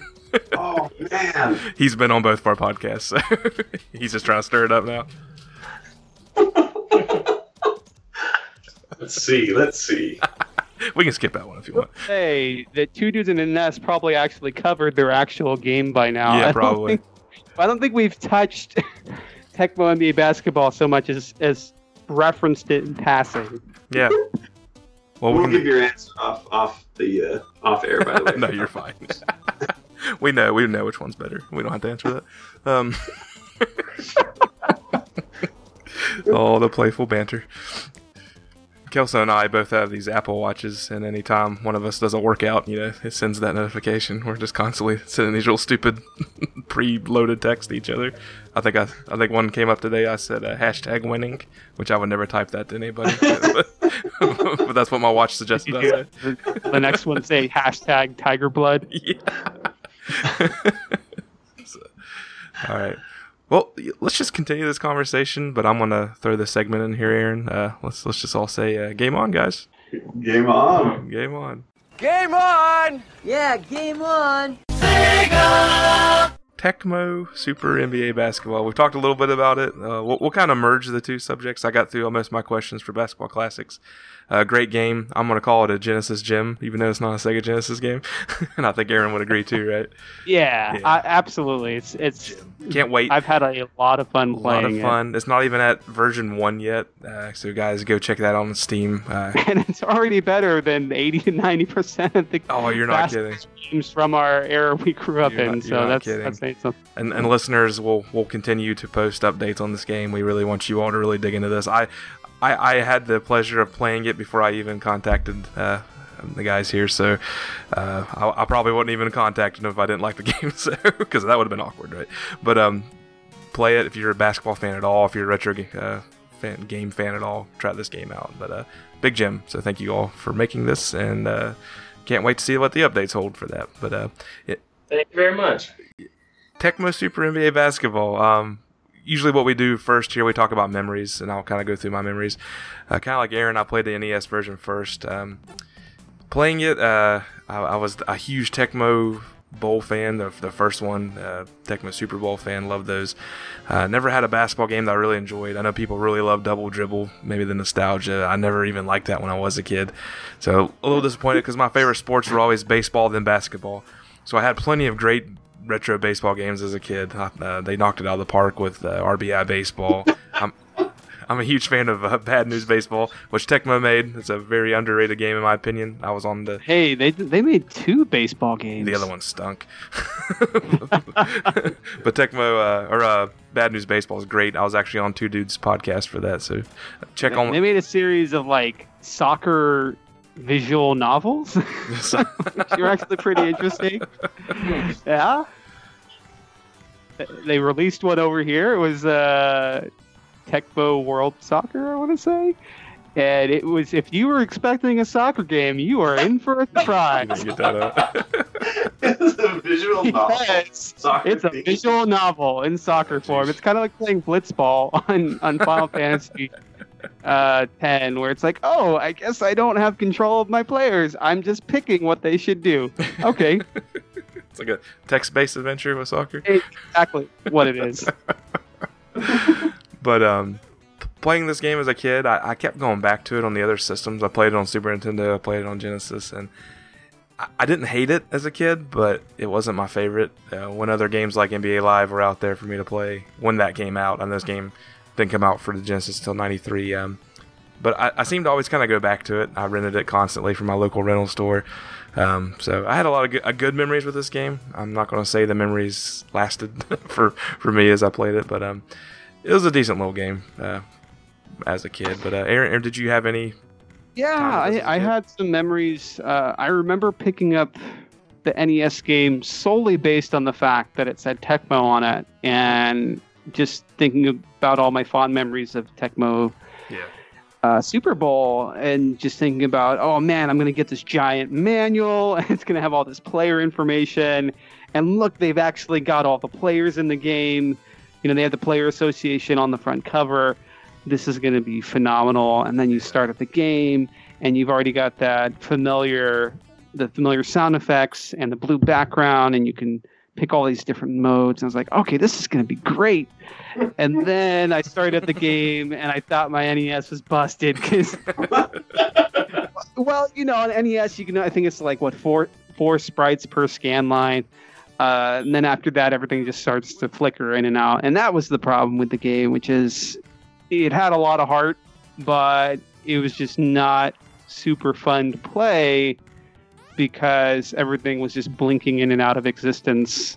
Um, like it was almost like the uh, like they were disappearing to the upside down in Stranger Things. I guess that's what was happening because all my players were just blinking in and out of existence. Um, Yeah. but otherwise, it wasn't a bad basketball game. And what's interesting is the NES one, I don't know the timeline between the NES one and the 16 bit ones, but they were developed around the same time.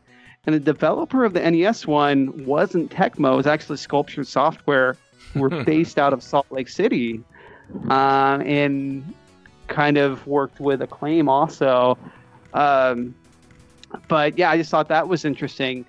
So I don't know if Tecmo was developing this alongside them or who ported whose game because the 16 bit game plays an awful lot like the NES game.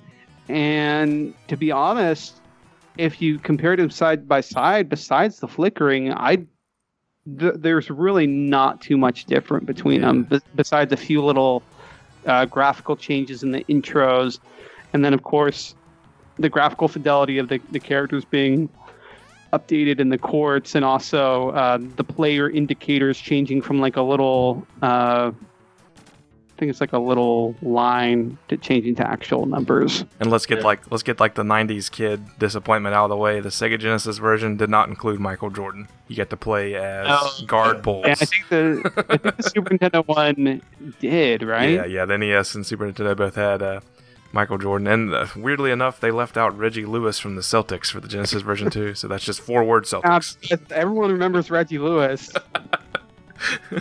so there you go.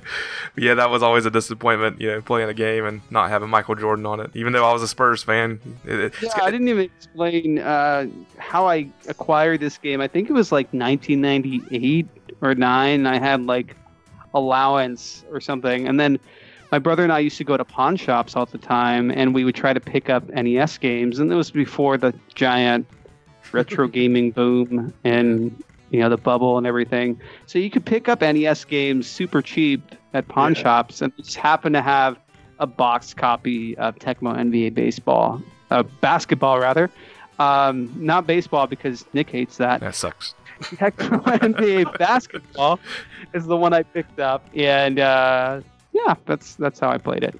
That's cool. And like you said, the uh, the company that developed this game, they they have quite the resume, especially in the mid to late '90s. They even did some wrestling games later on. Uh, they did the Yeah. uh, WWF Warzone, which I was so excited about when that came out, and I loved it as a teenager again. It's like they made all these games that just don't hold up. Like all those wrestling games, just Uh, Empire Strikes Back. They did uh, a the Super Nintendo version of That's Doom. They did Super WrestleMania. They They, actually did Stanley Cup, which was pretty interesting with the Mode Seven Yeah. graphics. they did another Genesis game, uh, Boogerman, the pick and flick adventure. Yeah, So- There's some interesting uh, games on their resume. I was kind of shocked though, because when I when I opened that up, I didn't realize they were the ones that uh, developed it. So pretty cool.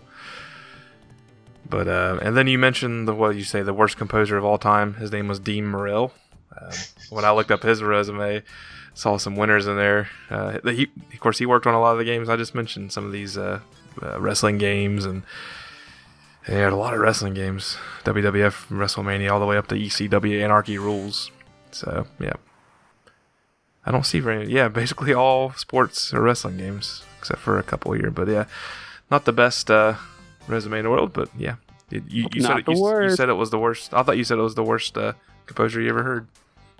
Oh no, no, there there are far worse composers. I, I don't recall who composed the music for this game. Yeah. I mean, he's not like Stalin, but Stalin. yeah, Stalin made the music for this game. Yeah. Oh, before I Uh, forget, complete yeah. complete side note because I heard you all talking about it. Um, what was the app on the iPad uh, you used to do the music? Sid Tracker 64. Okay, okay. I'm a, I'm a I'm a musician too, but I've never got into chip tunes. I really wanted to, so I'm like, ah, I use my iPad all the time. That'd be kind of fun to. So for you, Nick, that what I would probably say would be most comfortable for you is if you just wanted to dabble, just because trackers and things like that are probably going to be a little trickier. Um, I would say go for using a VST. Um, Chip Sounds is the probably one of the best. Um, that's I've used that before. Is it on the besides using- iPad? uh, it's not on the iPad, but yeah, actually, if you're just using an iPad, that's what you use GarageBand on, also, right? Yeah, yeah. Yeah, yeah. Try try uh, the Sid Tracker. 64. Try yeah. that one. Okay.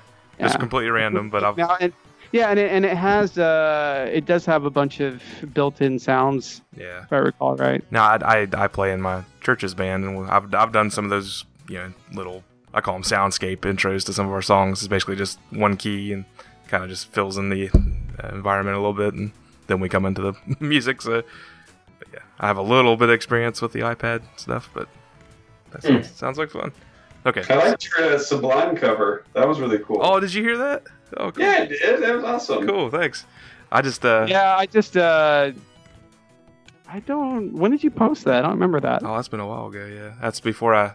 I think it was before I did my uh, my new Facebook page for that little side gig stuff I'm doing. Oh, okay. Yeah, a buddy of mine just opened up a winery, and I've been playing out there a lot. So, uh, good Just time. you? Yeah, Or just- I, I I do a loop. I have a loop pedal, and I just I record the uh, rhythm. I do some percussion, and I just kind of play the melody of the song uh, live. So, That's cool. What loop pedal do you use? uh, Vox Little Looper. Okay. It was. Uh, I've got like this little JamMan Solo here, and it, it pales Right. into his stuff. Cool. like it's it's good for like a budget line loop pedal, but I'd rather I've got like guitar rig on my computer, and I'd rather use loop software on my computer if I can. That's cool. Neat. So uh, the story of this game there really isn't one. Um, that's just on my notes. I believe the rosters were what were the rosters here? 92, 93 for this game. Yeah. Okay. I don't think they changed when they put it on the 16. I don't think so either. I don't think so either. Um, 'cause I know like Shaq's not in the game. I think it came out around the time Shaq was uh, was big into it. I know for my Spurs, you know, it had David Robinson and Sean Elliott and who else was on it? Avery Johnson, uh, J.R. Reid. So it had it had some of like my favorite Spurs players. So that was kind of cool. You wouldn't know it playing the game though, because they all look They the all look same. exactly the They're all same. the same height. right. Yep. Yeah, no, J.R. Reid looked great, didn't he? And then, but you'd subbed him out, and then the next guy looked exactly yeah, like him. yeah. Unless I put in Yes. Vinny Del Negro, he just had a different uh, you know, pix- pixel shade. Oh.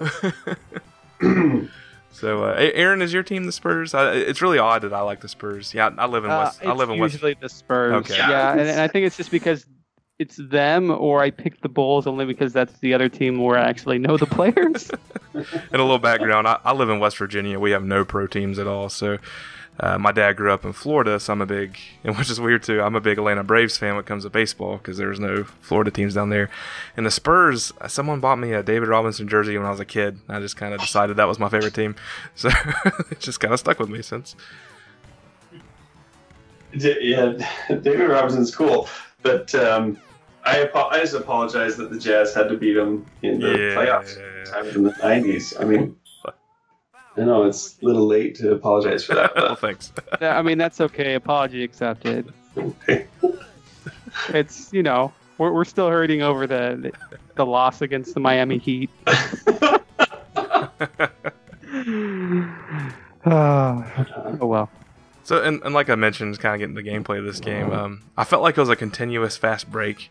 Um, it just, I don't, I don't know. I really wasn't much play calling. I'm pretty much pretty sure defense was always man to man. You're constantly just trying to get around the guys, and a lot of charging in this game. I'm sure you all noticed that too. It's like every a lot time. of fouls. Oh my gosh. Wow. Every time I a lot to- of foul calling, and, and what I got frustrated was I couldn't turn off some of that foul calling like I Oh, could I in uh, in Live '95. I'm is- like, you know what? I kind of want to go a little more arcadey here. Oh yeah, Live 95, you can push guys like across the entire court if you want. it doesn't to. have to be shoving all the time like NBA Jam, but I feel like there has to be a happy medium Yeah. somewhere. And that just made me realize Basketball Classics doesn't have a uh, foul and it, does it? It doesn't, um, and, and that was I don't know. I feel like Tecmo was kind of one of the things that pushed us toward that. Like it, it was so frustrating. Some of those older games where like it, it it just felt like the computer just decided, you know, now it's about time that a foul should occur, and and so like two sprites come in contact with each other, and and it calls a foul. And it's like, but you never had any sense of like. Oh, it's because I did X, Y, Z. It's just like no, the computer just decided. to- And No, it's just like the collision decided as soon as these two two sprites collided, it's that's it. Yeah, it, it's it's way frustrating. So it's one thing. Like I love. I've talked to Dave about this so much, but I love um, just like foul foul shot uh, mini games. Basically, you know, where you have like the the T meter um, in Live 95, or even the old uh, double dribble, the Yeah. hoop, like the halo over the hoop kind of mini game. I love those, and I we'd love to incorporate some kind of, of foul shot mechanic, but we we haven't been able to f- settle on a uh, how we actually would call fouls in a way that that is not frustrating. Well, the, the thing, the thing that I would say about this game is the Tecmo Super Bowl had a rhythm, and when we talked to uh, Akihiko Shimoji about it, he talked about how important it was to establish a rhythm. And then the music was set to create this rhythm, and then you play Tecmo Super NBA basketball, and basketball naturally has more of a rhythm than football. Yeah. right. Yeah. But they didn't get that. Like they're they're like, let's ruin the rhythm at Mhm. every turn. You know, like you can't get rhythm. It's Yeah. stop and start. It really is. It is. stops start so much. Yeah, Yeah. you never feel like you get into any kind of groove or anything. It's yeah, it's, it's just going through the motions. And so the music seems like a broken record of a really crappy song. Uh, and, and for some reason, you said uh, as a rhythm, and I was thinking about The Office for some reason, and Michael Scott's talking about basketball like it's jazz. Football's like heavy metal or whatever. yeah, but basketball, it's quieter. It's like jazz, and you go do do do do do do do do do. Where it goes da na na na na na na na na na na. Play it on your guitar. Play it Oh, I got, I got to try that one. Do that at the winery or Yeah. the, the guys. I just, I just, I just unveiled my new Sonic cover. That's been pretty good. Which I'm actually doing. It sounds like a little, uh, like a little flamingo thing. so- oh man. So, uh, yeah. I mean, um, I didn't have much of a strategy when I played this game. Uh, a couple guys seemed to hit three pointers okay, but uh, I, I, did kind of like the satisfaction you get whenever you shoot a three pointer and it goes to the cut screen of a guy pretty much shooting with one hand, which was kind of odd.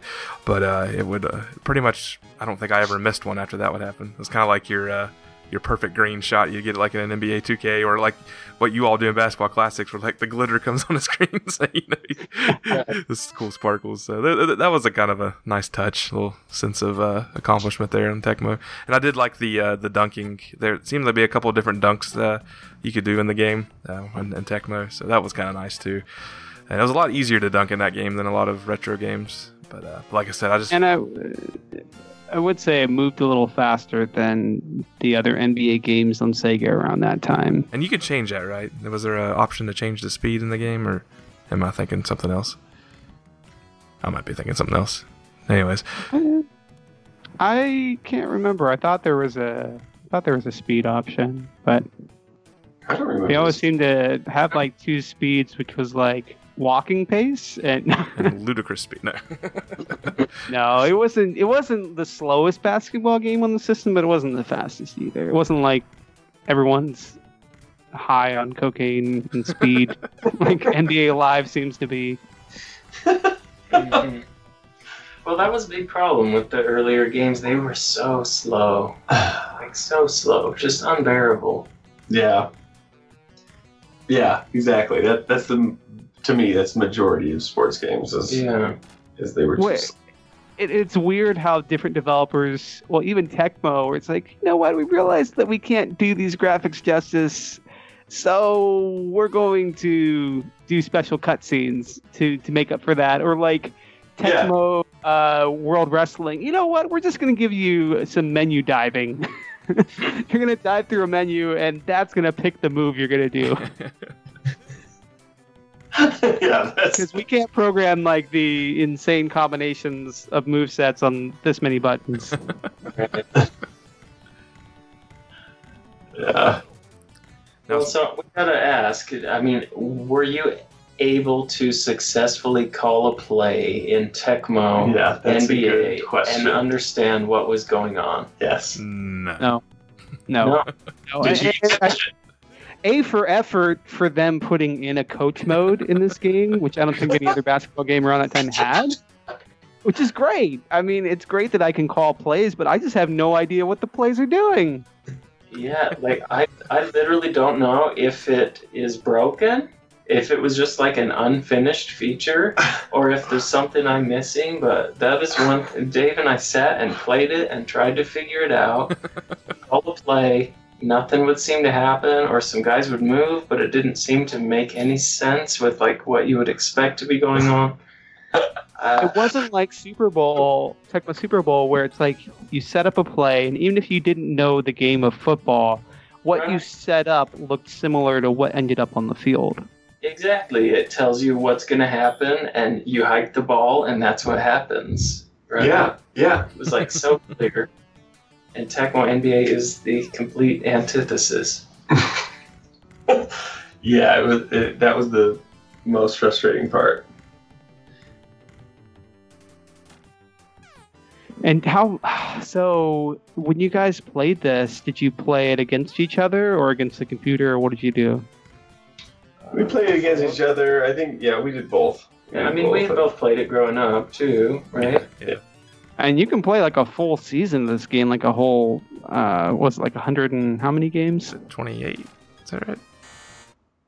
Oh, I didn't do that. I haven't played a full season for sure. It's a bunch. now, um, are there any positive things you all took from this game in particular and and developing basketball classics? Come on. I think 100%. That, I really did want this game because I think there's so much context to the game that really is fascinating. And sadly, I think that the, the, the rhythm itself ruins ruins everything that they attempted to do.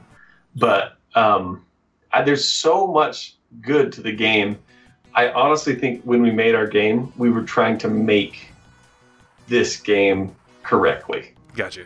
Like that's that's truly what we're we've tried been trying to do. Yeah, I mean, you could definitely say that that we were trying yeah, to a Tecmo NBA of what people expected Tecmo NBA There we what that's what I mean. should have been. yeah, like what the NBA equivalent of a Tecmo Super Bowl would be. Yes.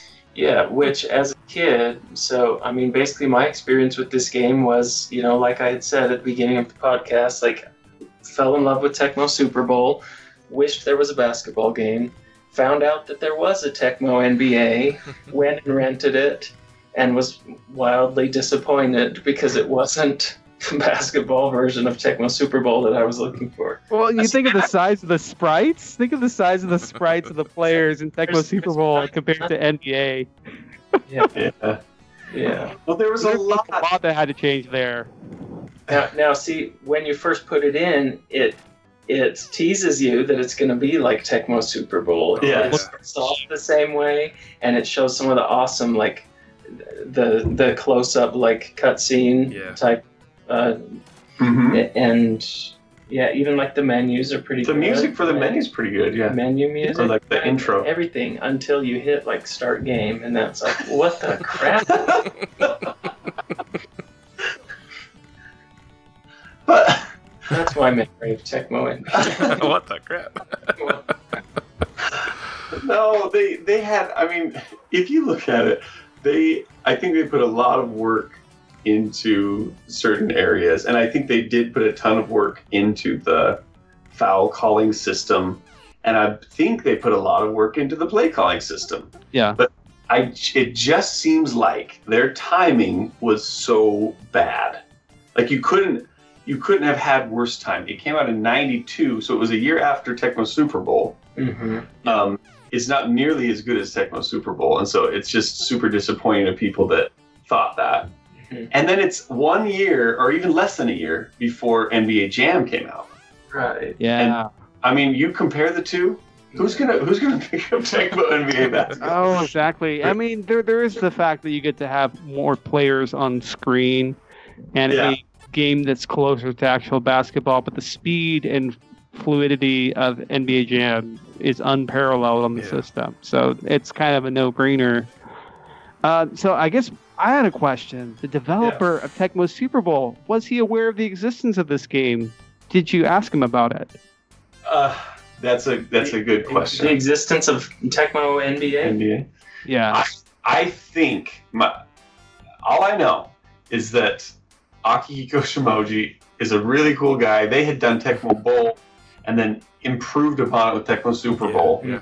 Um, and then when I looked at this this company that did um, Tecmo Super NBA basketball, I even know I have connections with the guy that made it. The the guy that's the lead developer on it. I had connections. I, you know, I didn't know him directly, but I knew him through one other person, right, one step away. Uh, and I tried to ask him questions to to uh, find out the story of what happened with Tecmo Super NBA basketball, and he was didn't seem to be interested. Um, because I just didn't get he didn't give me any response, and all the only response was I'm really busy doing this other game, so I really can't get into it right was now. this a Japanese developer or no, uh, no, an no, no. American This one? was the Salt Lake. You were saying the Salt Lake team that Yeah, Sculpture that did- Software. yes, Yeah. So they were the ones that worked on this game, right? they did Yeah. this game, and so I, I can't imagine they had any con, any uh, connection with Yeah. with um, the Japanese developers for Tecmo Mhm. Super Bowl. Yeah. Yeah. Shima- Other than like you had a few borrowed sound effects and UI elements. Mhm. Yeah, Right. yeah. That's about it. but that's yeah, Yeah. and that might just be through Tecmo themselves. You know, Tecmo could have hmm wanted to see the same thing. But anyway, it, it is funny to think that. And the funny part about Tecmo Super Bowl is that these guys, the two Japanese guys, really didn't know football, American football. Yeah. And so the the story of them going in and trying to understand the sensations of football Wow. is is really cool. But then the dude who did make um, Tecmo Super NBA basketball new basketball. Yeah. He's in, he's in Utah. I happen to know, like, he was a big Utah Jazz fan. Like, the Jazz are pretty good on the team. Like, Yeah. he, know ba- he knew basketball, and I think Mhm. that almost got in his way. I imagine, you know, It's it's to make- weird. Yeah, it's it's weird how that works out that like a, a, a team that is much further removed from the sport could Yeah. actually nail a lot better.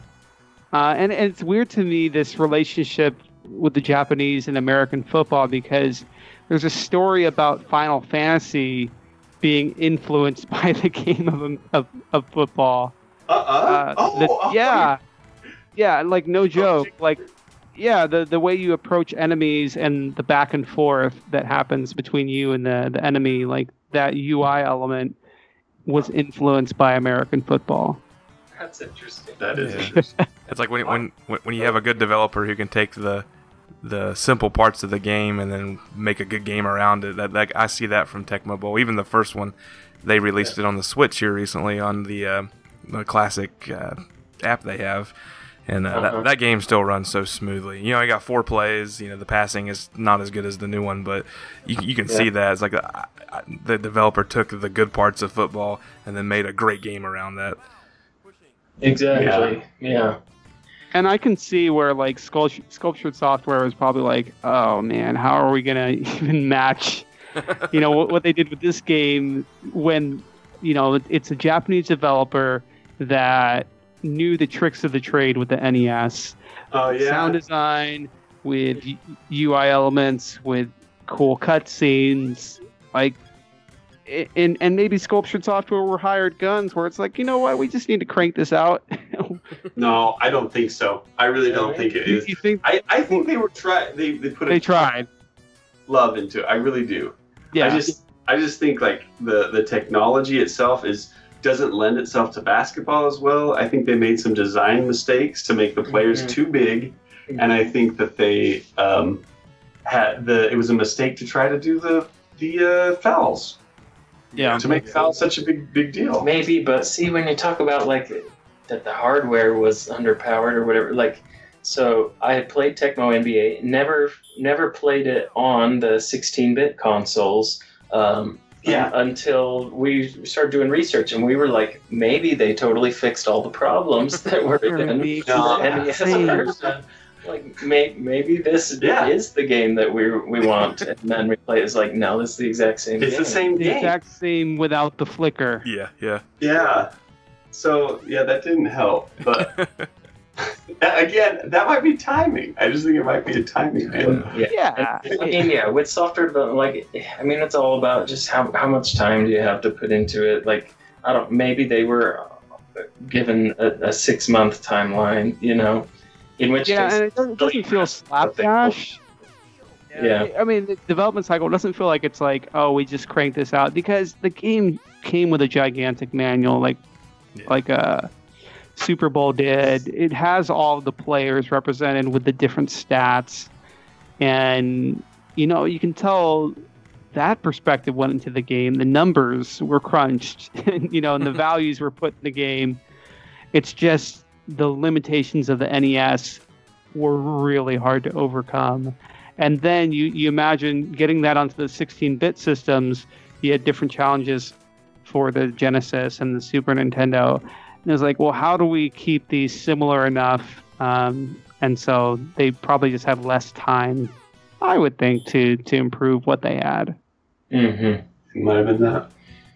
yeah, and I don't know. I mean, as a developer, I hate to rag on any other game. I mean, Yeah, just yeah. like I know as well as anyone how hard it is to make a game, and kudos to anyone who's ever shipped a, a title. It's it's so much work.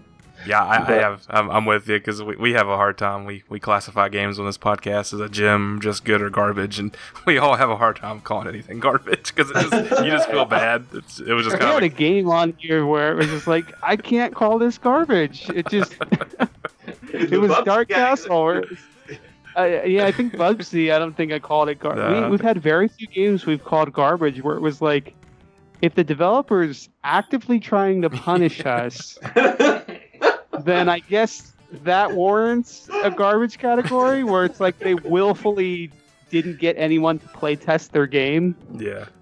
Then it's garbage. You know, I, I work hard for a living, and if someone looked back ten years of my life and said what you did there was garbage, I'd probably be a little mad. so, so I understand. Probably want to punch you through the, yeah, right. the internet. Uh, so if, if you go to our website and look at our games we've ranked as garbage, they're they're pretty bad. So I, I feel okay with this. Did So, you guys never go full Bubsy 3D? Is that was that on yours? Oh, I played it. I had the demo as a kid, Yeah. and I've played it. Who, and uh, whew, who, who did that podcast, Aaron? Was that uh, Retro Bliss? Did they do that? yeah, pod- Retro Bliss Okay. covered it. We have some friends that covered it on their show, and Oh, okay. I'll leave it to the experts because yeah, I'm not playing that game. no. I mean, you think about ET ending up in a landfill. Bubsy 3D was a game that truly should have been there. the next lot over. so, uh, so uh, other than the Utah Jazz, did you guys like any other teams in this game? Wait, in in the Tecmo Yeah, yeah, yeah. Um, shoot, I think I think I explored every player on the on the Jazz for sure. Uh, but we play against, you know, a team that didn't get the, the, the love was the, the Charlotte Hornets. Like they weren't they weren't even going to the playoffs, but they were really a a cool team. You know, like Muggsy Bogues is the shortest player ever, yeah, and then um, they had the Alonzo Mourning, uh, Mm-hmm. Larry Johnson duo, You got you got Del Curry sitting the bench, three point. and Del Curry. Yeah, so they were a very cool team. I remember Yeah. using. Yeah, and I honestly I do like this the Spurs. The Spurs were Yeah. very Oh, cool. you're just saying that. No, no, David Robinson is an I love that extremely classy guy. Yeah. I love David guy. Robinson. Absolutely. It's no Olajuwon, but hey, Hakeem, he had. I, I used to study him. I was a post player too. I studied him a lot. he had a heck of, heck of a move. That's cool. Yeah, you. Who, I want to know who who did you use when you had the chicken pox with NBA Live? Like, was it the Spurs? Well, I, All I, the- I did the Spurs, my brother and I. So NBA Live '95 was one of the first games where you could just make a, a All Star team, right? You could trade people. okay. So I would use the Spurs, but then I would trade. I, I remember this is sad that I remember this this distinctively. I would use uh, Anfernee Hardaway as my point guard, Latrell Sprewell as my shooting guard. I had Scottie Pippen as small forward, and then I used um, Chris Webber as my power forward and David Robinson as my center. So there, there was my uh, Spurs team right there. nice. That's, and then you, you couldn't trade your bench, so I still had all my bench players. Uh, Spurs. yeah, Vinny Vinny Del Negro was still there. Yeah, yeah. oh, uh, but yeah, like nowadays I, I'm exclusively the Spurs, and when I play NBA 2K, I, I let the uh, auto subs come in. I usually play about 10 minute quarters, and yeah, I usually score over 100 points. That's pretty cool. I, I like those games. I don't get as in depth with like I don't play. I don't call plays. I let everything happen automatically, and I, I kind of get in my own groove with things. Like I'll, I'll drive and get double team, and I'll sh- you know pitch it back out to uh, like uh, Davis Bertans and let him shoot some threes. And so there's you know Yeah. it's, it's I don't know. It, it's easy to pick up and play that game, especially on the Switch because I can just put it to sleep and then pick it up the next day, and you know I'm already in quarter three of the game I was playing. So Yeah. Well, awesome. yeah. so, but I've always. It seems like basketball is the only sport that I have kept up with with video games. Um, I, like I'm a huge baseball fan, but the baseball games just I don't know. I'm. I'm it, it's too much. The the show is a great game. My kids play it, but I can't. I just can't keep up with the seasons and. I don't know. Basketball always seemed to be a little easier game to pick up and play, uh, even modern games. Are you talking like in terms of who's the like good teams and and players, um, keeping up with with that kind of stuff? No, I- base- No, Or- ju- ju- just playing the video game itself. oh yeah. yeah, yeah. I know I, I watch baseball all the time, but um, I, I don't know. I, I, it may just be the, the Nintendo Switch that kind of uh, is easy to pick up and play the game. But uh, no, as, as far as playing modern sports games, I only play basketball. Yeah. Yeah. are you an NBA Live or a 2K? 2K. Oh, two- yeah, two- yeah, 2K. Yeah. I don't think Yeah, there's my- been, there hasn't been a good NBA Live game since like 2003 or something.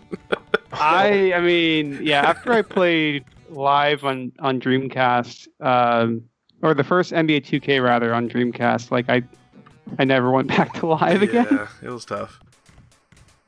Which there, the last live game I played, I think it was 06 maybe. There was a uh, a loading screen or like a uh, like a screen before you got into the game where you just pick up a ball and start kind of practice shooting, which reminded me Yeah. of of your all's uh, of the, the practice mode right before you get ready to play a game on, on Blast Basketball Right. Classics. Yeah. I was going to ask that question. I, I don't know if you all played that. I think it was 06, NBA Live 06. Is that, is that kind of inspiration for that, or is that something uh, you all just kind of came up with when you're developing the game? Yeah, no, I think that was uh, just something we came up with on our own. I, I don't remember that mode. That's yeah, cool. it was more like we, we were trying to do something where it's like um, A you wouldn't- tutorial. a tutorial Yeah, yeah. that but but also the warm up because you didn't want to start you know if somebody's playing the game for the first time you hate getting in and be like okay here we go and then they're like oh wait what what which buttons do i push to uh?" you know so just get that little warm up that doesn't force you to do it like you can get out of the warm up as fast as you want Yeah, uh, but yeah that, that's just kind of what we want to do there that's cool. Yeah, I think my youngest, who's six, he- he's he, he plays games, but he's not as you know as good as him as his older brother. But he, he he'll sit there and play that practice mode for 10, 15 minutes. so he he every time I like today I started the game up just to get refreshed again, and the minute he heard that music, he walked over here and goes, "Can I play?" so he, he, Oh, he loves the game. Without getting like real sentimental, that means a ton to think that like you can play it with your son. Yeah. That that would be sweet to hear to hear those stories. That because if you're bridging that gap to, to say this is a great conversation piece for for dads to be like, yes, no, that the the Spurs, you know, the 1990 Spurs were awesome and underrated, you know, versus this other thing. But not only that, you're also talking about the old video games and how this is this is how old sports games used to be, but still be fun enough for them to want to play it. I mean, that's a dream come true. That would be that would be really fantastic. Yeah, and I'm sure Aaron can can attest. It's it's it's a blast going back to the to like my favorite games with my kids, and you know some of them they, they really like, some of them they're know, they just kind of lose their attention. But uh, but both both my boys, you know, not just saying this because it's a Genesis podcast, but they love Sonic, the early Sonic games, and you know some of my earliest memories of my oldest son when he was you know three or four, when he could really get some hand-eye coordination, was playing. Uh, Sonic 2 on the Xbox 360, one of the re-releases, and uh, you know, watching him actually get through a stage for the first time and seeing the excitement on his face. I mean, it was just cool, cool memories like that. That um, I'm sure Aaron can probably attest to that kind of stuff too. Nope, my kids. I never let them play any video games You're that kind of dad. No, That's working. Get you out. know, I grew up with video games, and I can they can watch me play video games, but it, you you can't play video games. Just me. Not mine. Uh, no, I, I, I love. Uh, I, no, I play play games with my kids and retro games especially. And like I said, my son was playing Sonic Mania, and he's he's gotten further in the game than I have. So he's he's eight, and I'm like, what am I doing with my life? yeah.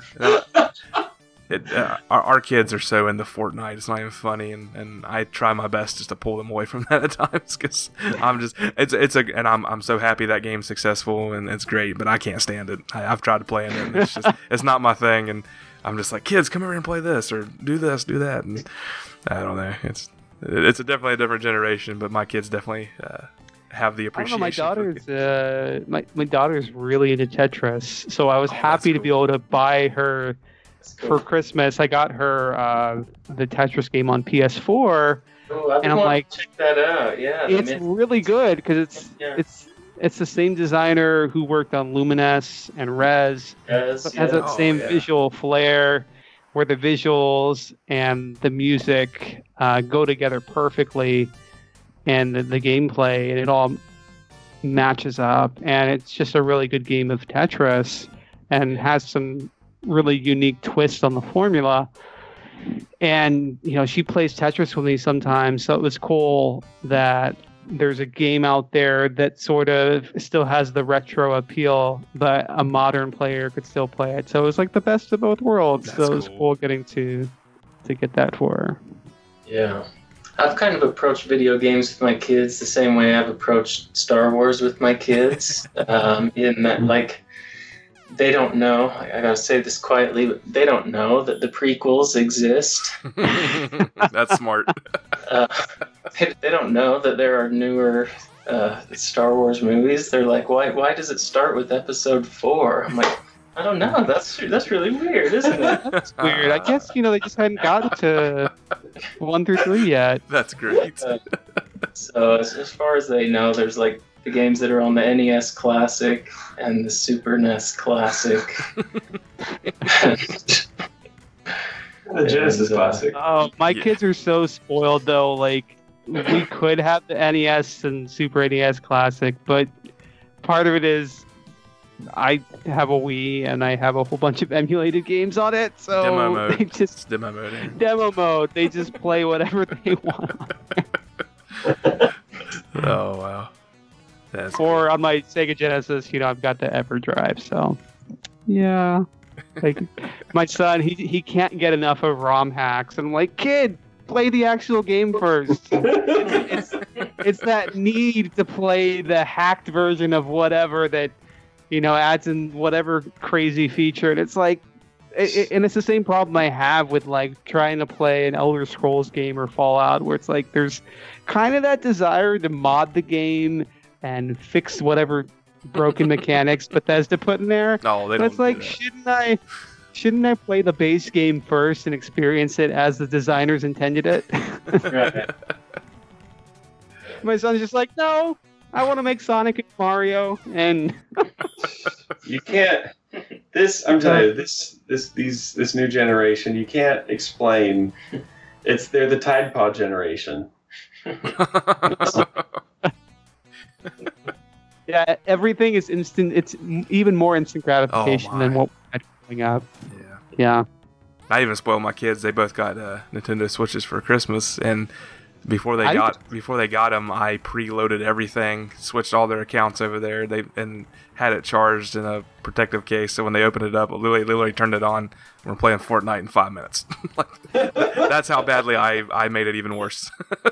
My son's been hinting at it, Nick. He's like, "Hey, Dad, um, so if you bought a Switch and a game, it would cost this much exactly. Do you have that much to buy it?" I'm like, "Kid, no." Your accountant. yeah, it was the sweetest Oh. thing because I, I did film my kids opening up their uh, Christmas, and uh, my oldest, uh, he's got a little tender heart, and he got so excited and you know jumping up and down and stuff, and he sat down and he puts his hands in his face, and the kid starts crying. and, tell, and telling us how much he appreciates it. And I'm just like, oh wow, wasn't expecting that, but that was really cool. That's great. I, w- I didn't put that on Facebook because I think he's in his underwear, you know, Christmas morning underwear videos. I thought you didn't put it on Facebook because you were in your underwear. but- Well, yeah, I was one filming it, so you know, okay. no selfies. oh my! All right, sentimental talk. Uh, Aaron, Yes. did you have any achievements on this? Uh, the achievement was that I played the game. No. No, I did not have uh, any achievements for this game, to be honest. And I had two. you did, you did. Oh, please bring them up. so, uh, this is the next segment of our show called Retrofitted Achievements. The Genesis Gems Retro Fitted Achievements. The first one I did, this is kind of funny. Uh, it's called "Is He Playing Baseball?" and that's picking the Bulls and using uh, the guy named Guard Bulls.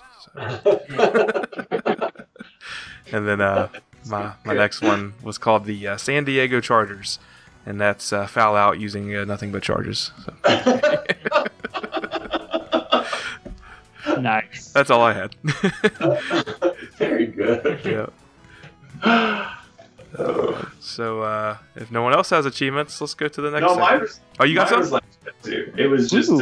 uh, Sweet. we like some basketball with that whistle, and it's uh, it's a yeah, yes fouling out with um with charging with any foul, Yeah. Charging whatever they say. Or, or you know what? One other achievement I don't I don't need to come up with a name for it, but was the it's the errant pass. Errant pass. when you when you throw the pass, it's just like, what does it even say? It's like, oh, out of bounds. You just like throw the ball out of bounds For no reason. for no. Yeah. Yeah. Explain that to me, computer. How did I throw this out of bounds? I'm telling you what, though, I'm, I'm very happy your all's game allows for cross court passing again. Because playing NBA 2K, but then also playing retro basketball games my entire life, like you cannot cross court pass on that because you just constantly get it stolen. Uh, I- I'm happy that your all's passing mechanics make I it, was e- just make it playing, easy uh, on me. I was playing a retro basketball game where it's like they don't render the whole basketball court at once. They render like half of it, Right. so that when you cross court past the ball, you don't know where it's going because Yeah. the ball travels across the screen, and then, it, then it's uh, like flick screen. Is it NBA and then action? it's- Was yeah, it, it's flick screen. So it, it, you hope your player's on the other side. was that NBA action 94 by chance? Um, Was it like an isometric view? Yeah, it was an Okay. isometric view. Yeah, yeah, I'm pretty sure because you're always facing the basket, so whenever you pass half court, it yeah, I think that's the one. Ah, I'm just like, why did they do this? That, that was awful. Why are you the way that you are? Why are? are you the way that are you? are? All right. Well, let's ask the big question on here: Is this game a Yes. gem?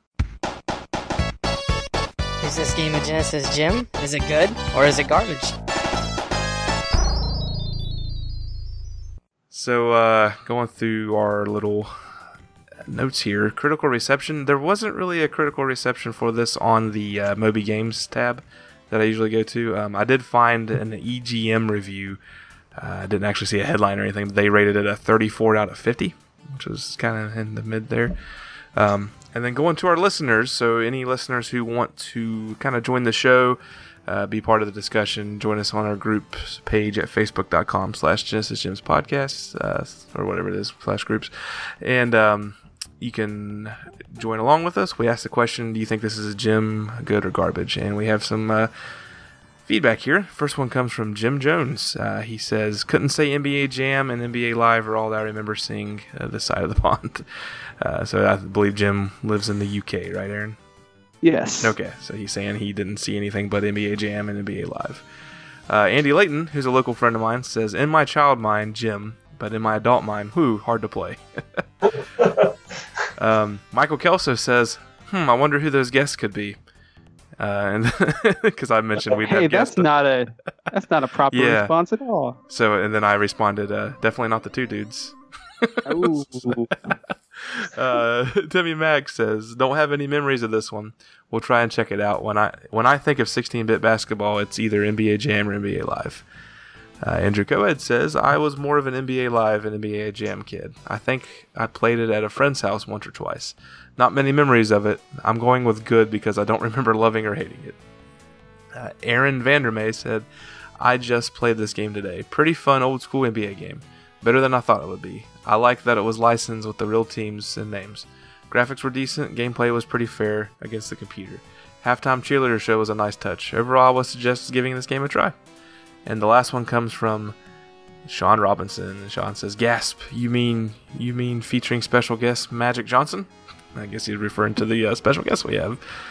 So uh, it was kind of in between with the listeners. Uh, like it, it, it kind of shocked me that a lot of people hadn't heard of this game.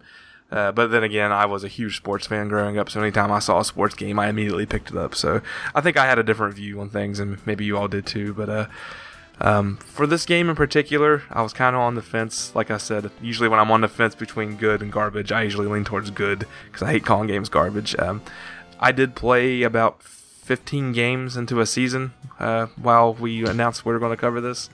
So I did have some fun with it. Um, it's definitely not the best basketball game in the world by any means.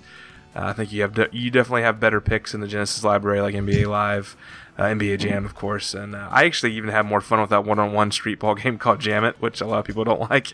That's a nostalgia thing. Oh yeah, I love, fun with Jammit. I love that game. so, I can even play it today with the weird double click uh, mechanic you have to do to shoot. Yeah.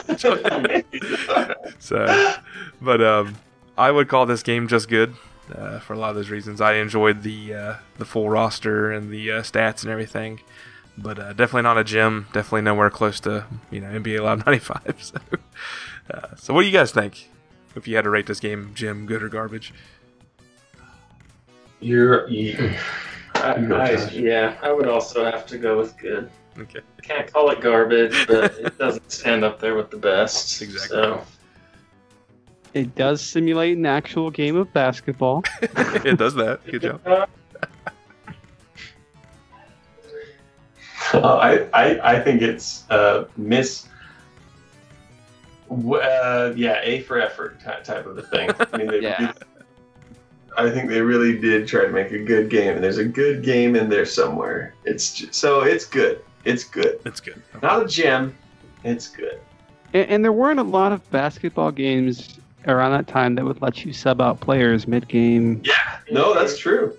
There were some neat features that made it in that weren't in other basketball games around that time. So for sure. definite cool features and just the amount of players they put in, the amount of teams that you could play as was was notable. And it, it was a stepping stone to greater things is what I would say. It's oh, definitely yeah. not we we've played we, we've mentioned much worse basketball games in this episode. So with that being said, uh, I think this is the third basketball game we've talked about on this show. Isn't that funny? Uh, yeah, the other two are gems. Well, there's still a lot more we can do. yeah, a lot Wow. more damage we could do. for sure. So we'll just say good on this one. Okay. So we'll lay the gavel down. We'll call this game just good. And where did you want to rank this? Yeah, ranking. So go to our website, listeners, genesisgems.podcast.com. Click on the ranking tab so you can see the rank of where we listed the games we've covered. And uh, Aaron, I have an idea of where I'd like to put it. Um, if you look at the very last game that's rated good, we've only rated uh, seven games garbage. The last game Yeah. we rated good was Crystal's Pony Tale. Okay. Um, it's definitely higher than that. Yep. Um, I was Higher thinking. than California games. It, yeah, I think so. Um, I like it a little bit better than Buster Douglas boxing. I think I enjoyed playing Bubsy a little bit more than this game. yeah. Shoot. Buster Douglas boxing 58. Okay, yeah, so it can go right between Bubsy and, and Buster Douglas, which Okay. is not aged that well. So that's a new number 60. Yeah. So Tecmo, I'm typing as soon as I go. Super NBA basketball is now the new number Hurts 60. me to say that. Tecmo should be like the pinnacle of sports Right, games. right. Which, Wait, you're you're putting it above Chester Cheetah? Oh, I hate that game. yeah, It's above Chester Cheetah. yep. Chester Yeah, Cheetah should like be Just garbage. because I wasn't on that episode, so I, I apparently have my opinion doesn't matter. So Yeah. we're we're gonna re re rank these one day. yeah, Have you heard of my my despise uh, how much I despise that game? yes, I do. I remember. he refuses to eat Cheetos to this day. I can still play that bass line to that song though. Your fake cheese will not stain these teeth. Oh my. I really appreciate that you actually you guys went back and listened to some of our shows. That's really cool. Oh my gosh, I really did. I took a deep dive into the Genesis gems. I, I mean, you have to make sure that we're legit and not, Yeah, true. you know, just- I don't know about legit, but Hey, I will say, I don't know if you put it up or a listener, but the Star Trek Next Generation clip that had um, with Picard, and he was playing the that flute thing. yes. What, what was? Did you guys do that, or was it a listener or something? So Like, this is swear a to you, that, Christmas that thing. laughing more than any any like. Uh, internet talking about the- the- the- yeah, there's like a make it so, make it so, make it so, right? No, I was. Wait, is that what Was it it like a so there's a s- was it a GIF from Star Trek Next No, Generation? it wasn't a GIF. It was. It's a video where it's Picard and he's sitting down with, and he's got this like old flute. He's like, "Oh, it's an old folk melody," and he played Yeah, this. and that's actually in the show. That's like from the, one of the best episodes of the show, but Yeah. that gets recontextualized so much just because it's hilarious. and so, like, there's a video that someone put together too, where it's like they rearranged "Let It Snow," and they they changed it to "Make It So," Um, so and then like you see Picard playing the flute, and then um, they like spliced up everybody saying different lines to make the song, and then there's like one part of it where he he's talking to Wesley Crusher, um, and he's like, "Shut up, Wesley," shut up, Wesley. and it's it's the greatest. Uh, greatest thing. stupid Wil Wheaton. oh, that's great. So cool. All right. Well, guys, um, is there anything else you'd like to cover? I definitely want to give you all a chance to shout out everything you're doing. Um, and like I said, really, really appreciate you all bringing some some life back to these retro basketball games. And um, I'm not just buttering you up, I promise. I, I was so excited when I heard about that, uh, about basketball classics, uh, classics on uh, the Two Dudes in an S, and I got to go play it myself, and I was just extremely hooked from that point forward. We, we don't reach out to a lot of developers, not not for any reason. I think it's just laziness on our side. But after I played that game, I like ah, we got to talk to these guys. So uh, anything you all would like to promote? Uh, Uh, jeez, I don't know. Are you making any games right now? You know, any that are on Steam? Yeah, when's baseball classics coming out? I'm waiting. No. RBI Classics. Yeah. Um, no, just uh, you know, stay tuned for season mode coming soon. Uh, follow us on Twitter and Instagram, Namo underscore Gamo. Um, you know, stay active in the in the forums. We listen to all feedback. We appreciate uh, all the feedback we've gotten so far, and we take it all to heart and discuss it. Uh, so yeah, we, we we love the fans so far, and stay in touch. Yeah, we've got some shirts, some like shirts and designs that we put up on uh, teepublic.com as well, and those have been fun to Yeah. make. We sold some of those. It was pretty fun. But uh, thank you very much for having us on. This was extremely nice for you to, Oh yeah. to do that. And again, sorry for all the reschedules. We're I, I say sorry, but Aaron and I are. Well, that's just kind of the way we schedule now. No, thank you. It's uh, I know it's hard to to schedule the time. Yeah. So I was telling my wife a few weeks ago when we that we were going to record and we didn't. I'm like, oh, I probably lost them now. They probably got mad. Don't want to record with us. I mean, Nick and I, we have a contest to see who can out reschedule Yeah. the other person. Yeah, we considered going just going back on two dudes. Oh, that hurts. oh, that would have been epic though if you all did that. It's like, well, we weren't going to be on the gems, but since they But, never, uh, guess they have kids and lives and stuff. no. I don't know how Justin has time. He's got like three kids and he's a doctor. It's like that poor guy.